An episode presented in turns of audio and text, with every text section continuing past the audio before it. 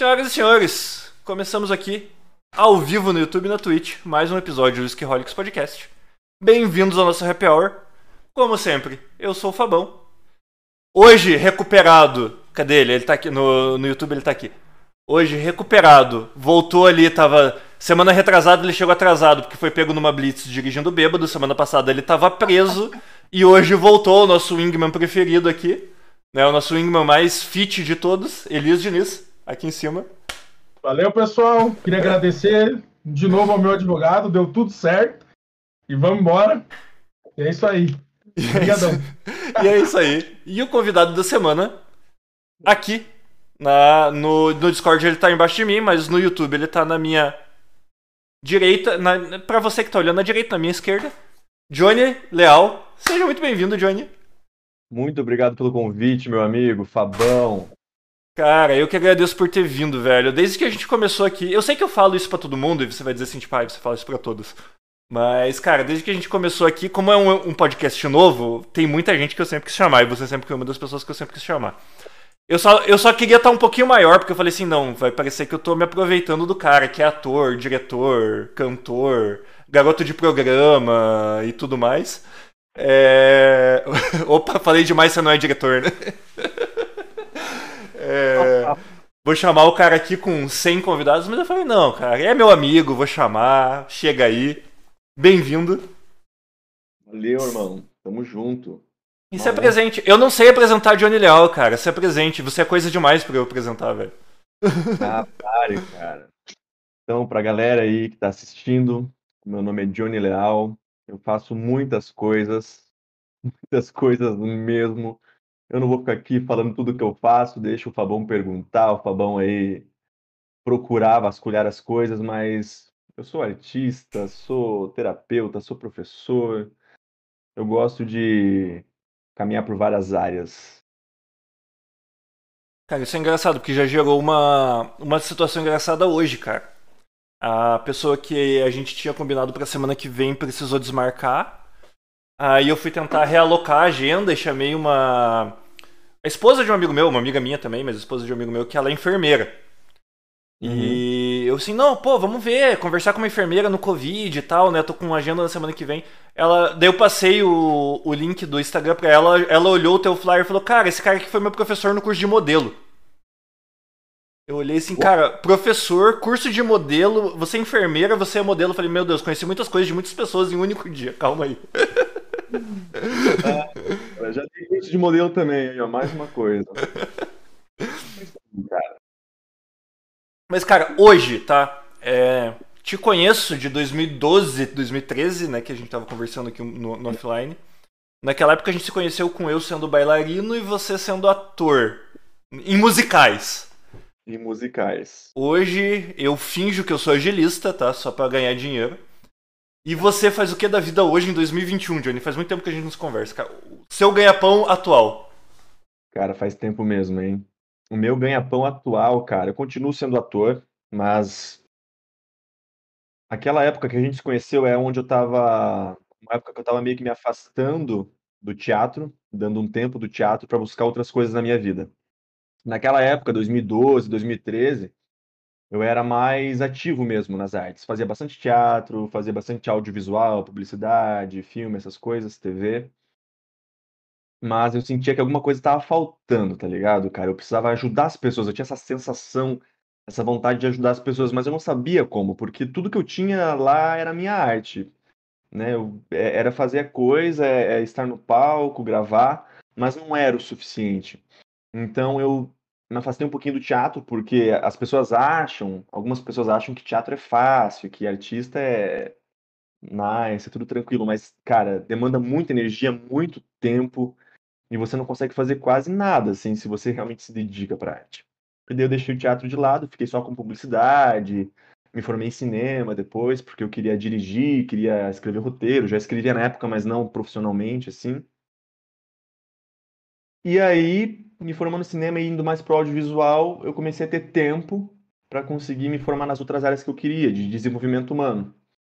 Então, por ser ator e tudo mais, e ter bastante conhecimento das áreas de PNL, que é Programação Neurolinguística, onde fiz formação, inteligência emocional, hipnoterapia e áreas afins, eu comecei a criar uma metodologia de oratória, de curso de oratória, porque eu via que as pessoas elas tinham muita dificuldade em se comunicar assim, tá ligado?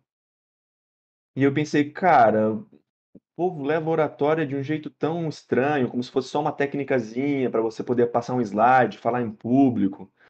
E daí aprendendo inteligência emocional, PNL, hipnoterapia e me, me aprofundando também em coaching. Hoje eu sou membro da Sociedade Brasileira e em psicologia positiva também, ciência da felicidade, essas coisas, eu percebi que eu queria ajudar as pessoas a se comunicar melhor. Eu queria ajudar as pessoas a conseguirem sustentar uma conversa, sustentar a própria ideia, acreditar na própria ideia, ter autoconfiança, essas coisas. Então, meu ganha-pão, ultimamente, exerci atividade de coach, de hipnoterapeuta, faço ainda, uh, de PNL, essas coisas, mas atualmente eu tenho focado bastante em oratória, porque eu vi aí uma grande oportunidade para mim e para os outros também de conseguir realmente ajudar as pessoas, que era aquela vontade lá de, de 2012. Então agora eu estou conseguindo me encontrar, saca? Nessa coisa da oratória. Mas claro, continuo fazendo mil coisas, né, cara? Gravo publicidade, dirijo, escrevo, atuo. Não consigo parar, não consigo fazer só uma coisa também. Eu preciso estar tá indo para várias áreas, assim. Eu me considero um polímata, sabe? Polímata é pessoas que fazem várias coisas e tal. Na época da, da Renascença era mais era mais comum. Acho que a galera era mais ociosa, né? Não tinha tanta tecnologia. A galera fazia muitas coisas. Mas eu acredito que eu na sou verdade, polímata. Na verdade, eu acho que naquela época não tinha clube da Alice nem clube dos chapeleiros pra galera ficar achando profissional. Então você tinha que fazer de tudo, porque você não ia achar outro profissional para resolver as coisas na, na sua cidade. Né? Acho engraçado isso, cara, porque meu pai, velho, a gente precisa ir pra Renascença. Meu pai faz tudo, cara. Ele conserta o próprio carro, ele conserta a própria casa, ele conserta a minha casa. Ele é eletricista, ele sabe mexer com hidráulica, ele é pedreiro, ele é pintor, ele é. E, velho, eu olho para ele e falo assim. Eu sei conversar com as pessoas e agora eu tenho um podcast, é só o que eu sei fazer. E meu pai, que, cara, não sabe mexer com tecnologia, ele faz um milhão de coisas, cara. Com 65 cara, anos. Isso vem também da necessidade, muitas vezes da necessidade da pessoa, da curiosidade, né? Sim. Eu sempre fui curioso, desde criancinha, cara desde muito novinho, assim, eu olhava o mundo de uma forma diferente. Eu, cara, eu fui ver um filme da Disney, tipo Rei Leão. Eu fui ver faz quatro anos, porque me obrigaram, num verão na praia, os amigos me obrigaram a ver Rei Leão. Porque quando eu era criancinha, cara, eu ficava lendo livro, velho. Porque eu era muito curioso, eu queria saber como as coisas funcionavam. Eu não podia ganhar brinquedo, cara. Uma vez eu ganhei um robô de um metro e meio, robô caro, aqueles robôs que na época, pô, na época era chique demais. Desmontei o robô inteiro, cara, pra saber como é que funcionava. Sabe, desmontava tudo, cara. Minha mãe me conta uma história de que eu era um bebezinho, era muito novinho, cara. Ela deu um pianinho de madeira pra minha irmã. E eu desmontei o piano de madeira, velho. eu não sei como, né? Eu não lembro, mas ela fala. Então eu sempre fui muito curioso. Então acho que essa curiosidade que me faz buscar várias coisas, assim, sabe? Eu não, não coloco pra mim a limitação de que eu tenho que fazer só uma coisa, uma única coisa. Então acho que é meio que por aí também. Maneiro, cara. E vamos lá, vamos se, aprof se aprofundar, né? Não, estamos falando com um linguista aqui, vamos nos aprofundar um pouquinho nessa questão de oratória, cara. Você fala de oratória pra mim, eu penso no discurso do rei, tá? É você pegar aquele cara que tem vergonha de falar e ajudar ele a se comunicar melhor. Mas acredito e tenho praticamente certeza que não é só isso. É muito mais do que isso. O que, que é esse trabalho de oratória aí, velho? Cara, eu falo que é assim, ó. Você pode saber muito do que você sabe. Vamos separar que hoje está na moda falar de hard skill e soft skill, né? Hard skill é aquilo que você se forma, aquilo que você faz de fato no teu emprego, no teu trabalho, aquela função que é a tua vaga, e ali permeiam várias soft skills, que é comunicação, que é liderança, que é inteligência emocional, todas essas coisas. Então, você pode saber muito do que você sabe, mas se você não tem soft skills bem trabalhadas, assim como seu autoconhecimento, você não tem estofo emocional para articular aquilo que você sabe. Porque eu sim, posso ser especialista em tal área, mas na hora de passar a ideia de transmitir para as outras pessoas, eu, eu posso travar, eu posso não ter esse estofo emocional. E isso, cara, vem de muitos lugares, vem da infância, vem de trauma, vem de criação, vem de, de vários, várias linhas. E vem do ser humano também, de estruturas cerebrais e tudo mais. Então, a oratória, o trabalho que eu faço, cara, a parte de passar conteúdo, técnicas propriamente ditas, é a reta final do curso, na verdade, porque no começo é a fase de transformação, assim, é onde ou vai ou racha. A pessoa ela tem que começar um processo de autoconhecimento diferente, tem que entender como que ela pode valorizar e melhorar os próprios hábitos, como que ela pode criar mais inteligência emocional a partir do autoconhecimento. Porque hoje, mais do que nunca, cara, as pessoas conseguem olhar muito mais facilmente para fora do que para dentro. Ainda mais com a ascensão da tecnologia, que é exponencial e é, é absurdamente rápida, é muito mais fácil eu ficar no meu Instagram olhando o feed alheio e me comparando, mas sem olhar aprofundad, aprofundadamente para aquilo que eu sou, para aquilo que me fez ser quem eu sou, o que, que eu posso ser além daquilo. Então eu começo a criar essa, esse approach, assim, fazer com que as pessoas entendam a necessidade de você criar esse autoconhecimento, melhorar sua inteligência emocional, entender quais são seus gatilhos para o bem e para o mal, da onde que vêm os seus impasses, suas crenças limitantes, é, mindset, só que eu falo de mindset de uma forma aprofundada, não é aquela coisa é, superficial, né? Tipo, meu, você tem que mudar teu mindset. Cara, para com isso. é, meu, besteira, Todo mundo né? tem que mudar o mindset. Então é, é uma coisa mais aprofundada, para depois Entendi. a pessoa conseguir confiar que ela vai conseguir utilizar as técnicas de verdade, sabe? Porque o que mais acontece, e eu já participei de muitos treinamentos, muitos cursos, coisa pra caramba. É aquela, aquela ilusão que a pessoa tá lá no curso, ela é altamente influenciada, ela acha que agora vai, agora é incrível, ela se sente maravilhosa. E daí ela fala: Nossa, minha vida mudou. Uma semana depois, volta tudo do jeito que era, cara. E daí ela pensa o quê? Eu sou uma bosta, eu sou uma pessoa horrível, eu não consigo, eu sou uma, um fracasso. Eu fiz aquele treinamento, aquele, aquele curso e tal, e mesmo assim eu não consigo. Mas não é por causa do curso em si, apenas não por causa da pessoa. É por como as coisas são levadas, é como que a pessoa lida com aquilo no, no longo prazo, é a sustentabilidade do negócio, sabe?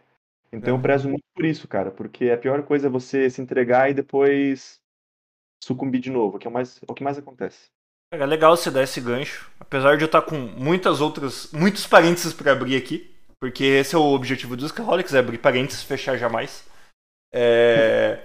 mas, mas, eu acho legal, cara, você já, já traz aí uma, um gancho que é legal de a gente falar, porque eu trabalho com agilidade, né? E, cara, agilidade é o antro da... das dinâmicas. Depois do RH, eu acho que só. É, RH e agilidade, né? O pessoal das dinâmicas. Eu tenho alergia à dinâmica, eu odeio dinâmica, eu odeio. É... Eu odeio desenvolver de, e aplicar dinâmica. Eu prefiro sentar com a galera e conversar. E o grande ponto é exatamente isso que você está falando, apesar de serem áreas bem diferentes, que é o, o ponto de tipo. Não é que eu não goste de dinâmica, eu acho inútil eu tirar um dia da pessoa, fazer um trabalho gigantesco e no dia seguinte ela voltar pro trabalho dela e tá tudo igual, cara. Não mudou nada. O dia dela não mudou, a estrutura, o ambiente dela não mudou. Ela olhou e ela falou assim: Cara, eu tive uma experiência legal de duas, três horas ali, mas a minha vida não muda. E. E é aí que eu acho interessante esse gancho que você trouxe do tipo, cara. Não é o método, não é a técnica, não é. Cara, se você não consegue realmente mudar o ambiente em que a pessoa está inserida, você não consegue ajudar a pessoa realmente. Porque ela vai voltar para lá e ela vai ser engolida pelo aquele ambiente. Né? Cara, é, é, a mesma coisa assim, ó. Uh, eu moro, vamos supor que eu moro com uma pessoa que fuma. E daí eu também fumo e eu quero parar de fumar. E daí hoje eu falo, cara, não vou mais fumar. E amanhã eu tô em casa sem fumar e eu vejo a pessoa fumando.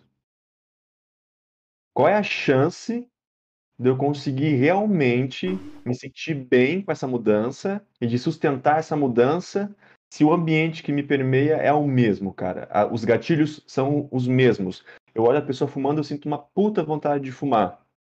Não adianta, cara. E na empresa é a mesma coisa, cara. Eu vejo muito isso, principalmente em company.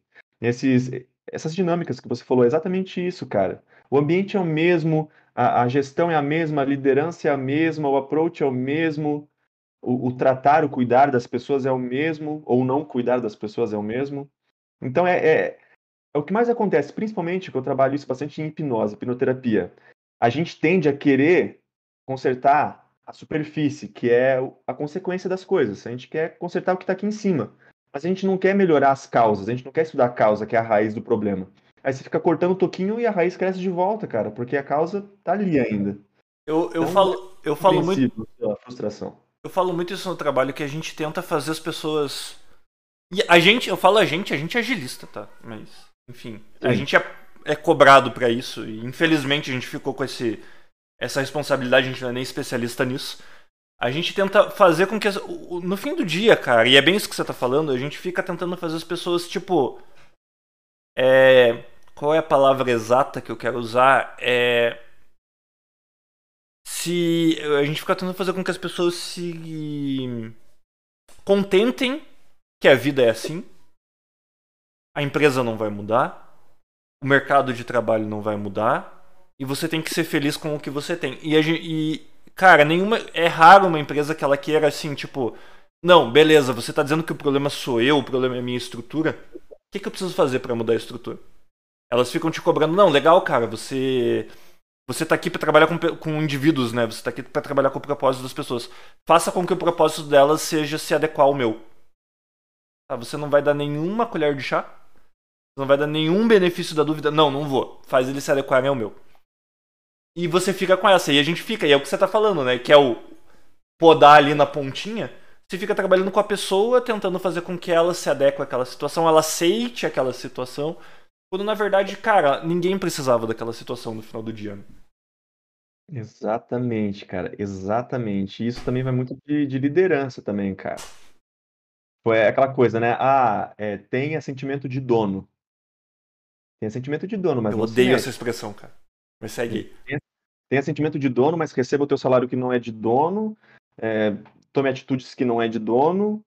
Engula sapos que não é de dono. Sim, cara, eu não gosto. Eu não gosto primeiro porque virou uma expressão corporativa. Toda empresa usa e não sabe exatamente o que significa. E, cara, é, existe um viés dessa frase, dessa expressão, que ninguém quer ouvir. Nenhum líder quer ouvir. Eles querem te cobrar, mas não querem ouvir. Que é assim, sentimento de dono é eu saber até que ponto eu vou. Até que ponto eu contribuo. Tem um ponto que eu, eu tenho direito, se eu sou dono, eu tenho o direito de olhar e falar assim: eu sou dono do meu carro, paguei ele, tá? Quero o melhor pro meu carro, porque eu não quero pagar um novo, não quero gastar. Chega um momento que, como dono, eu tenho que abrir mão e dizer: cara, eu não sei consertar um motor. Não é comigo isso. E normalmente quando lideranças vêm te pedir, ah não, você tem que ter sentimento de dono, eles querem que você abrace aquilo e fale, cara, todos os problemas são meus. Só que não, cara. Você chegar e olhar e dizer assim: problema X não é meu, é sentimento de dono. É você endereçar para a pessoa de direito, normalmente para o seu próprio líder, e falar assim: cara, sabe isso aqui que você está me cobrando? É você que faz. Só que ninguém quer ouvir isso. Eles querem assim: não. Cara, Johnny, você tem que ter sentimento de dono, cara. Você tem que abraçar todos os problemas, tentar resolver todos e abandonar sua vida pessoal. E deixe, deixe o pessoal em casa que você só trabalha, né? E, cara, não é assim. Esse é o ponto. Não é assim. Né? Exatamente, cara. É, é exatamente isso, cara. E às vezes as pessoas têm essa coisa de burnout, de super estresse e tudo mais, porque fica muito preso à hierarquia, né? Uma, uma opressão, fica reprimido ali, fica tipo, putz, não posso falar porque eu tô abaixo, porque posso ser mal visto, pode não ser legal. E não tem como você ser líder se você não pode falar, cara. Líder tem que poder falar, tem que ter liberdade. Óbvio, o respeito, entender a hierarquia, tudo. Só que liderança não tem hierarquia, cara. Uma faxineira da empresa pode ser tão líder quanto o CEO da empresa, cara. Não tem título. Liderança não tem título. Hierarquia tem, mas liderança não. Agora, se a pessoa não sente, não se sente vontade para poder falar, ela não vai conseguir ser líder. E daí, se você pede para que a pessoa seja líder, mas você não deixa com que ela fale, você está jogando um paradoxo na cabeça da, da pessoa e falando: olha, aceite como as coisas são, mas eu quero que você seja líder, hein? Mas as coisas são assim. Mas, poxa, seja líder, cara. Você buga, é, cara. E é, engra... e é, engraçado, né? Porque a gente tá indo pra um. Estamos num momento corporativo onde o. Estamos no novo normal, né? Eu também não gosto dessa expressão. Tá? Você vai ver que eu sou preconceituoso com muita expressão, mas vamos lá. Estamos no novo normal aí, onde é.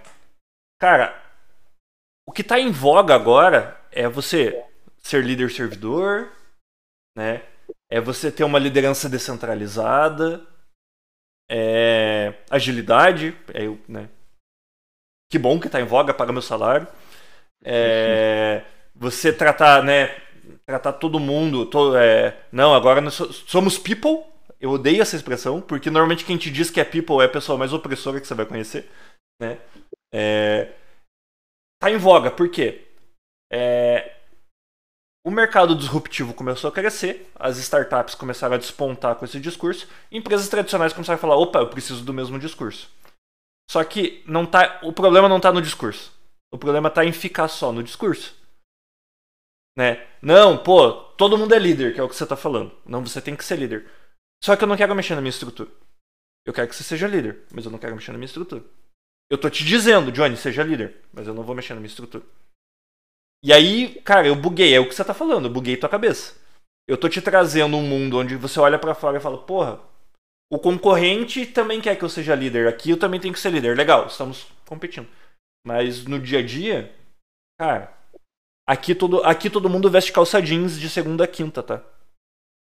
Tá, peraí, mas eu não sou líder? Líder eu posso olhar e dizer assim, tipo, pô, bermuda não vai mudar a minha produção. Não, cara. Calma lá. Você não mexe no dress code, tá? Você é líder, mas você não mexe no dress code. Aí a gente começa a entrar nesse ponto onde. E aí que eu tô puxando pros preconceitos que eu tenho, né? Porque o ponto é. Você começa a desmerecer certas. É, coisas que eram, eram interessantes. São. Na, são iniciativas que elas nasceram com um viés interessante. Pô, todo mundo na empresa ser líder é muito interessante. Autonomia é muito interessante. Só que você começa só a falar, repetir, repetir, repetir e não, e não, não aplica, cara, vira. Eu brinco aqui muito que vira o sexo do. do garoto hétero adolescente, sabe? Todo mundo diz que faz, você concorda quando você ouve que. Quando você ouve o amiguinho dizendo que tá fazendo, você concorda, porque quando você mentir, você quer que ele concorde também. Mas no fim do dia, você sabe que ninguém ali tá fazendo. E é a mesma coisa, né, cara? As empresas ficam falando, repetindo, repetindo. Elas sabem que o concorrente não tá fazendo, mas o concorrente tá falando. Então elas vão falar também. E aí a gente começa a criar uma. Cara, a gente começa a criar uma cultura de discurso descolado de realidade. E aí a gente começa a criar uma cultura. Você falou aí do burnout. A gente começa a criar uma cultura de síndrome de impostor. A gente começa a criar um monte de coisas nas pessoas. A gente esquece do indivíduo e a gente começa a criar isso só para poder ter um discurso legal. Quando na verdade, cara, é menos feio você chegar e falar assim: olha, eu aqui sou um déspota, eu quero mandar e quero gente que obedeça, você tá afim de vir pra cá? Ah, não tá, beleza, vai procurar um lugar que você vai encontrar o que você quer, aqui você não vai encontrar isso.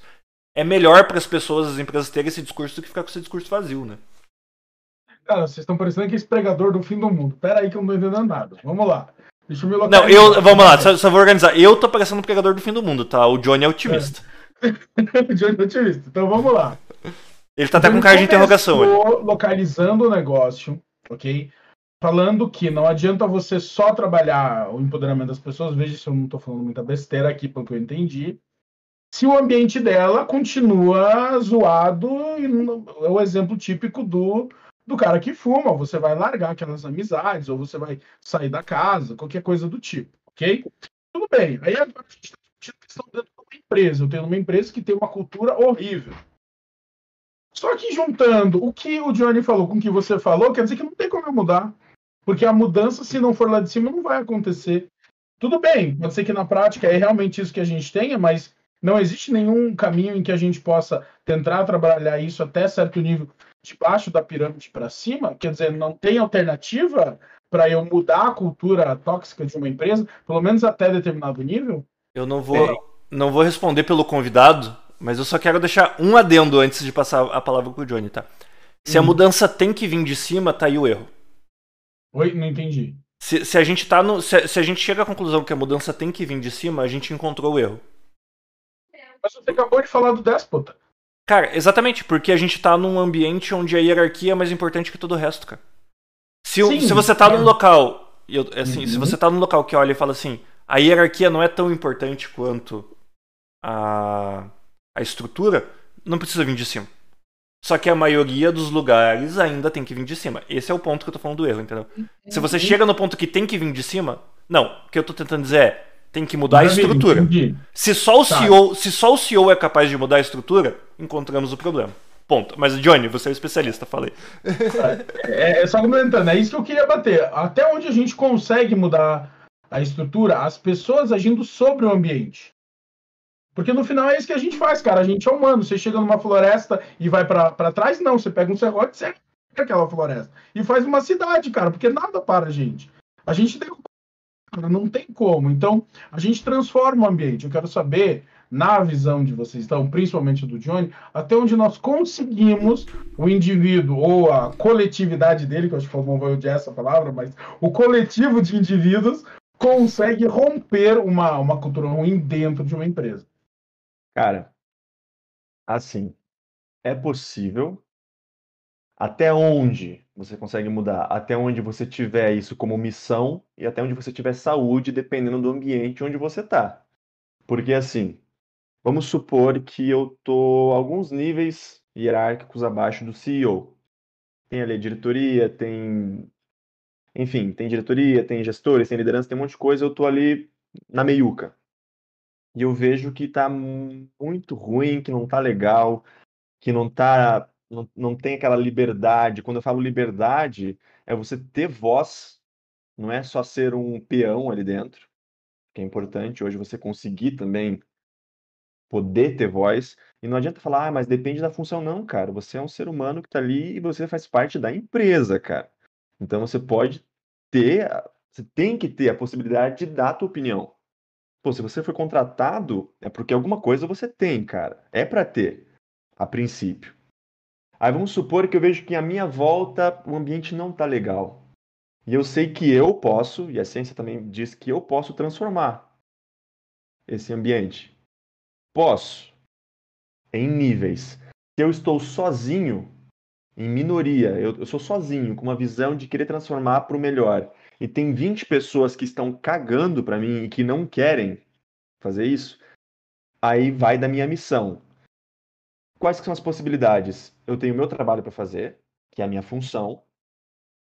Eu tenho que ainda ter tempo de conseguir articular com as pessoas de uma forma de liderança e mostrar o que, que poderia ser de melhor ali e cultivar isso, plantar para depois colher. Perfeito? Ter o feedback e ver até onde eu consigo lidar com o feedback e a reação alheia. E claro, como é que vai ser esse ambiente depois que eu tentar interferir nele. Beleza? Pegando a pior das hipóteses, um ambiente completamente negativo. Aí vai da minha missão, se eu quero realmente continuar nesse ambiente e fazer como missão minha transformar aquele ambiente, eu simplesmente salto fora. O que acontece hoje, por que, que as pessoas geralmente não saem da empresa? Se a empresa não ajuda elas, se elas não conseguem se soltar, ter voz e tal. O medo do desemprego, cara. É, é o medo do desemprego, porque a cobrança é grande, todo dia no currículo pedem para que você faça exatamente tudo pelo preço de uma coisa só. Cada vez os processos estão mais sem noção possível. Estagiário com experiência, né? Esse é o fim da picada. Cara, estagiário com experiência é o fim da picada, velho. É o fim da picada. Eu, então, assim... eu tiro sarro do inglês, cara. Cara, hoje, assim, velho, para qualquer vaga você precisa falar inglês. E você chega lá, não, não tô desmerecendo falar inglês. Falar inglês é importante, cara, me ajudou muito né? É, faço aula até hoje. É, mas assim, o, o que eu acho, o, o que eu pego no pé do inglês é exatamente tipo, precisa. Você vai usar. é só brincar, cara. O... Cara, toda fintech, cara, toda startup hoje só usa termo inglês, cara. Para qualquer coisa, cara. Daqui a pouco a gente tá chamando bebedouro em inglês, cara. A gente adora adotar termo em inglês, cara. Mas o ponto Não é esse, a gente, a gente precisa, a gente precisa disso pra sobreviver. É chique. É chique. Se falar em alemão fosse chique, a gente adotava. Tupi, se fosse bacana, falar em tupi, a gente falava em tupi, cara. Você tá doido, a gente adora copiar os outros, cara. Tá? Mas voltando. Voltando. As pessoas não saem por esse medo também do desemprego, entendeu? Ou de, de depois ficar mal visto, ou, enfim, são várias coisas, várias vários fatores externos que moldam a autoconfiança dessa pessoa. Ela quer mudar, mas não permitem. Beleza, vamos agora para um cenário B, onde eu estou ali num time de 20 pessoas, time grande, e tem mais 5, 6 pessoas que têm uma, uma visão como eu, que querem transformar aquele ambiente. Já fica mais fácil. A gente consegue realmente dialogar melhor, já tem um volume de pessoas, já tem mais autoridade naquilo que a gente fala, a gente consegue articular melhor. Então, cara, é possível. A hierarquia, ela é importante. Não adianta falar que não é porque hierarquia é importante, cada um tem que saber o seu lugar na empresa, seu lugar de função essencial ali, o core do negócio. Só que você pode, cara, conversar para cima e para baixo, porque você não está falando com a profissão da pessoa, você está falando com a pessoa. Cara, eu não sou professor de oratória, eu estou professor de oratória. As pessoas têm que parar para pensar que elas não são o que elas fazem, elas estão o que elas fazem. Então, se eu estou numa empresa e o cara é CEO, eu vou conversar com ele como se ele fosse qualquer pessoa daquela empresa, porque eu vou respeitar qualquer pessoa daquela empresa. Se eu falar com a tia da limpeza, eu vou tratar ela a, da melhor forma possível. Se eu falar com o CEO, eu vou tratar ele da melhor forma possível. Caguei para tua hierarquia. Ali eu te respeito na estrutura. Eu sei o meu lugar e sei o teu lugar. Mas na hora de comunicar, de influenciar, de liderar, para mim tanto faz quem você é, cara. Caguei. Eu só quero influenciar, fazer o bem pelo bem geral e, e tudo mais. Então, quando você está numa empresa que não vem dessa forma, você está sozinho, é aquilo.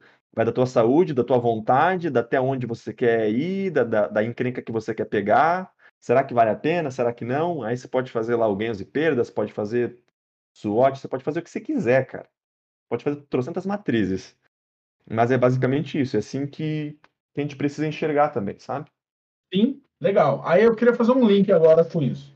Queria linkar isso com o começo da conversa, que era o, o, o curso de oratória. Porque, na minha cabeça, veja, o ser humano é um ser social. A nossa primeira e, e skill mais desenvolvida deveria ser a capacidade de se comunicar, senão você não faz nada hoje em dia. Cara, você não faz nada. Se você não soubesse comunicar, você, cara, você não compra um, um uma garrafinha d'água, cara. O negócio é esse, entendeu? Então, o, pessoal, se você chega para uma pessoa e fala, quer fazer um curso de oratória, ou já pensou em fazer, o cara vai olhar para você e vai dizer, cara, não, isso daí só devia ser coisa para político, para palestrante, para isso, para aquilo. Cara, isso devia ser matéria básica, entende o que eu quero dizer? Porque você não é, faz nada do que você acabou de dizer agora, nada. Se você não for capaz de se comunicar e bem, porque você tem que convencer a pessoa do seu ponto, entender o que ela está falando, questão de empatia.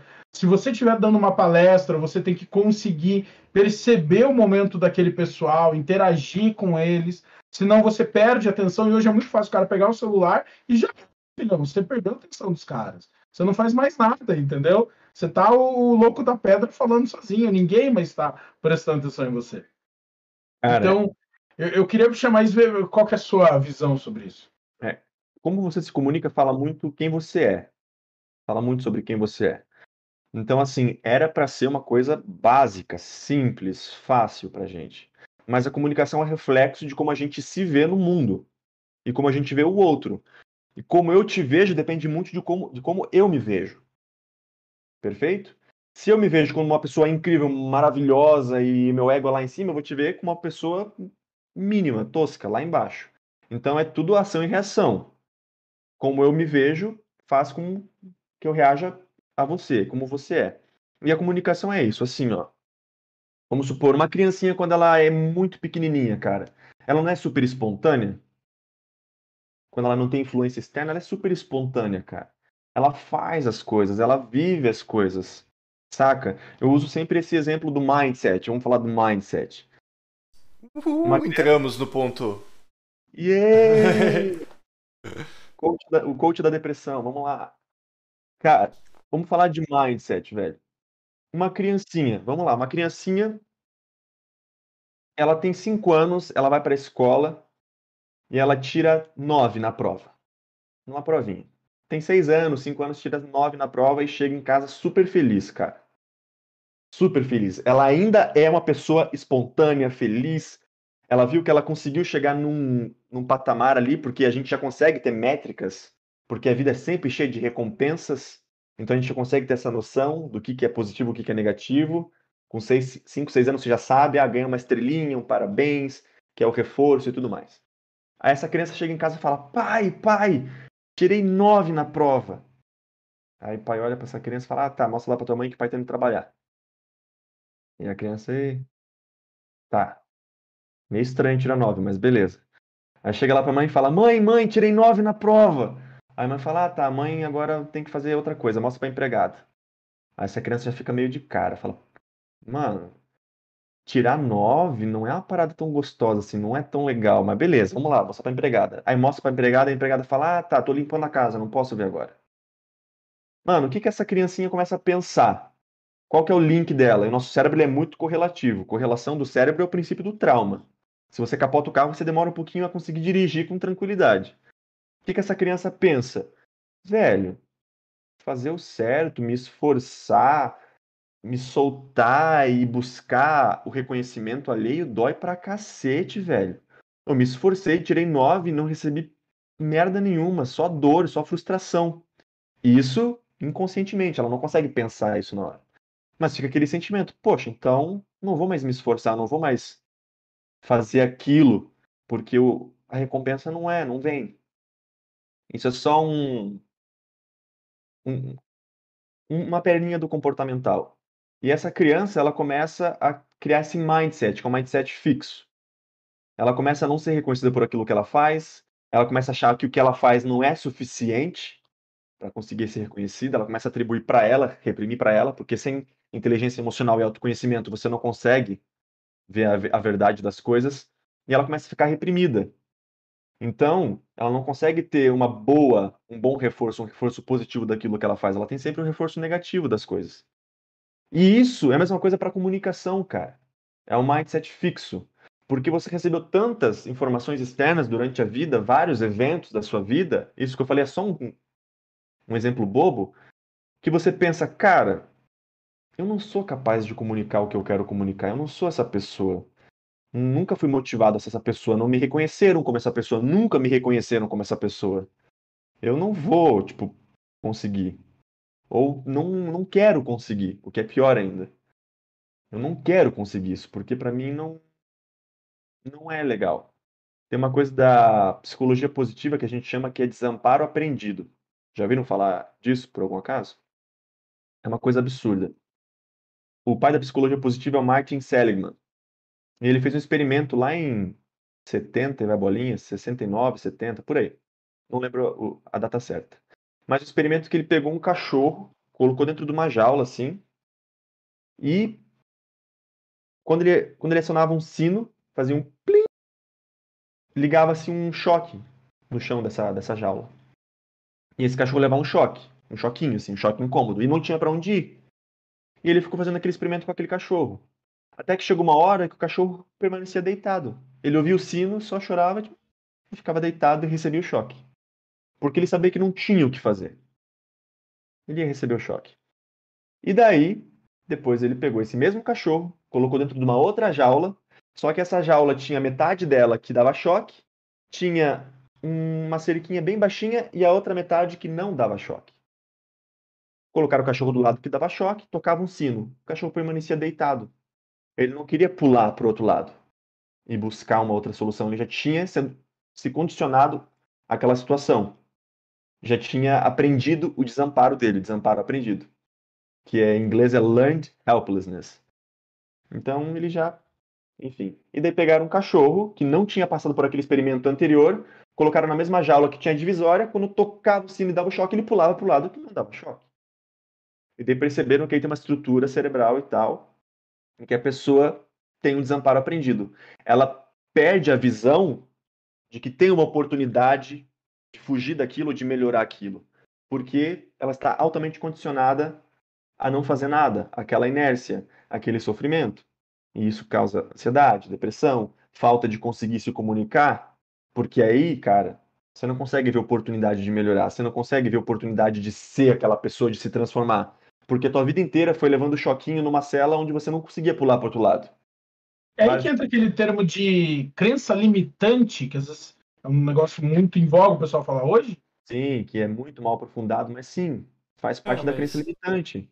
Faz parte, porque é uma estrutura, é um mindset fixo. É uma coisa que você não consegue aceitar a mudança, porque aquilo está tão fortalecido no teu cérebro, e aí entram várias outras coisas de neurociência e tudo mais, de comportamento, que para você é isso, cara, não tem como mudar. Mas aí como você trabalha isso? Você trabalha isso na hipnoterapia? Como é que você trabalha isso? Ou no próprio curso de, de oratório você trabalha isso? No curso de oratório eu trabalho isso. Cara, mas o que, eu, o que, eu, acho interessante do, do que o Johnny tá falando que eu consigo fazer um link com a minha história. Só Olha que aí, eu- vamos... aí eu vou perguntar pra você, vamos, vamos fazer uma, uma sessão aqui de. Tomava choque no de- cercadinho e tal. Não, só que o, o meu ponto é, vamos lá, é, qual que é o termo que você usou, Johnny? É... Amparo aprendido? Desamparo aprendido. E quando não tem o desamparo? Tá? Quando isso, isso vai para um outro caminho, vamos lá. Eu cresci numa família interiorana. Oi? Eu cresci numa família interiorana. Aham. Meu pai e minha mãe. Hoje em dia são dois senhorzinhos muito afe- a- afetuosos, mas uh, na minha infância era assim, tipo, cara. Mano, eu lembro cenas que marcam a tua. né, ficam carimbadas lá. Cara, a gente morava num condomínio de apartamentos. O pessoal do apartamento de cima tava fazendo bagunça. Tava jogando coisa pela janela. Tava... Era uma menina que morava em cima sozinha e tinha ido uma piazada lá e tava fazendo festa, jogando lixo pela janela. A vizinha do térreo reclamou. Só que a vizinha do térreo não gostava de mim. Ela disse que era eu que tava jogando as coisas pela janela. Cara, minha mãe não me perguntou. Ela só abriu a porta do quarto e me espancou. Uhum. Saca? Tipo o cachorro que tá levando choque. Só que ao invés do desamparo, o que que isso aconteceu? O que que isso gerou na minha cabeça? Chegou uma hora que eu olhei e eu me identifiquei com essa história, porque chegou até o momento que chegou a hora que eu olhei e falei igual o cachorro, tipo, eu vou levar choque de qualquer jeito, foda-se, né? Chegou um momento que, cara, legal, eu vou apanhar. Ali pelos meus até os meus 14, 13, 14 anos eu era o a pessoa que eu, eu tava no desamparo aprendido, eu era a pessoa que ficava ali tipo, cara, não, não tava nem nessa. Não, acho que eu nem tava nessa fase. Eu tava na fase do tipo, eu vou evitar apanhar. Então eu vou tentar fazer de tudo pra agradar. Quando eu cheguei nos meus 15 anos, chegou a hora que eu, tipo. Mano, eu vou apanhar. Cara, eu vou- se eu arranjar briga na rua, se eu usar droga, ou se a vizinha de baixo reclamar de mim, eu vou apanhar. Foda-se, eu vou fazer o que eu quiser da minha vida. E aí eu virei o cachorro que morde a jaula, saca? Tipo, vai continuar levando choque, continua mordendo a jaula.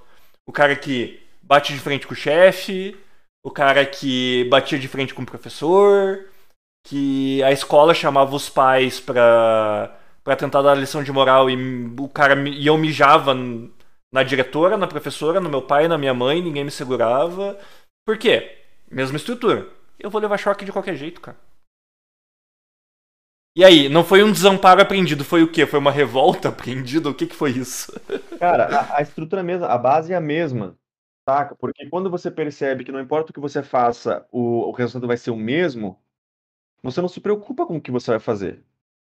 Entendeu? Você simplesmente não se preocupa, porque foi um reforço negativo a tua vida inteira. Aí a gente chama de reforço negativo. Foi um reforço negativo, cara. Não importa o que você faça, até quando você não é o culpado, você apanha. Entendeu? Tem uma outra historinha. É, vamos supor que ah, isso é, é- é falta de inteligência emocional, ok? E por que que a gente tem tão pouca inteligência emocional hoje em dia? Porque nossos pais não têm inteligência emocional quase. E os pais deles também não tinham, porque não é uma coisa comum. Vamos supor que uma mãe ou um pai está com uma criancinha no mercado, no supermercado, e essa criancinha pede um chocolate, o pai e a mãe falam não. O que que geralmente acontece? Essa criança começa a chorar, berrar, fazer uma cena no mercado.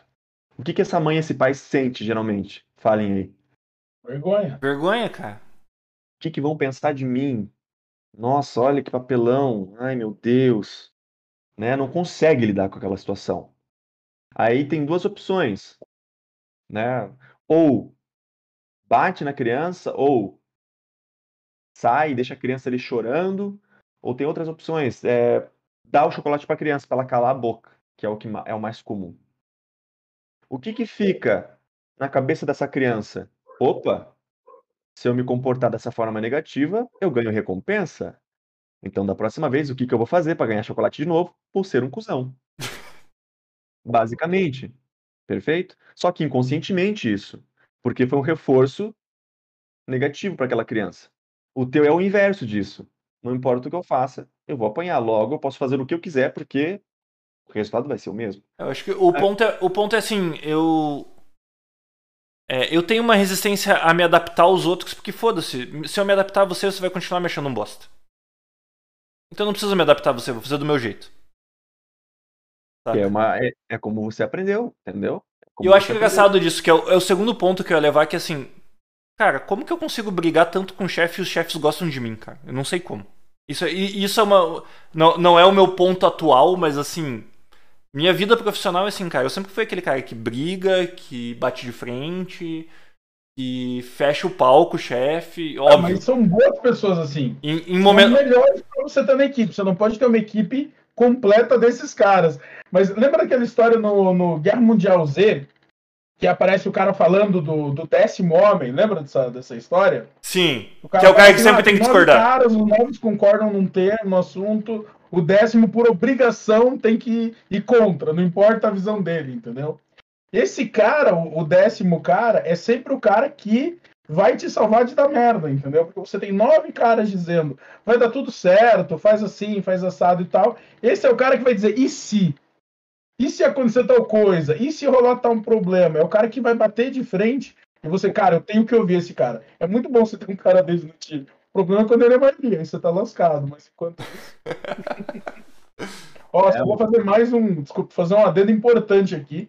Se os seus pais tivessem assistido Star Wars, nada disso teria acontecido. Só queria lembrar o que o mestre Oda disse que é o medo é o caminho para o lado negro, o medo leva a raiva, o ódio e o ódio leva ao sofrimento. Tudo isso já em Star Wars. Ninguém aprende. Viu só? Cultura, cara, cultura nerd salva o mundo, velho. Já tava tudo resolvido, ninguém prestou atenção. E ainda falam mal da nova trilogia, tá vendo? Você vê a situação. Mas vamos, vamos lá, que a gente, a, é, a gente, principalmente eu, estamos tomando muito tempo de tela hoje. Johnny, fale mais.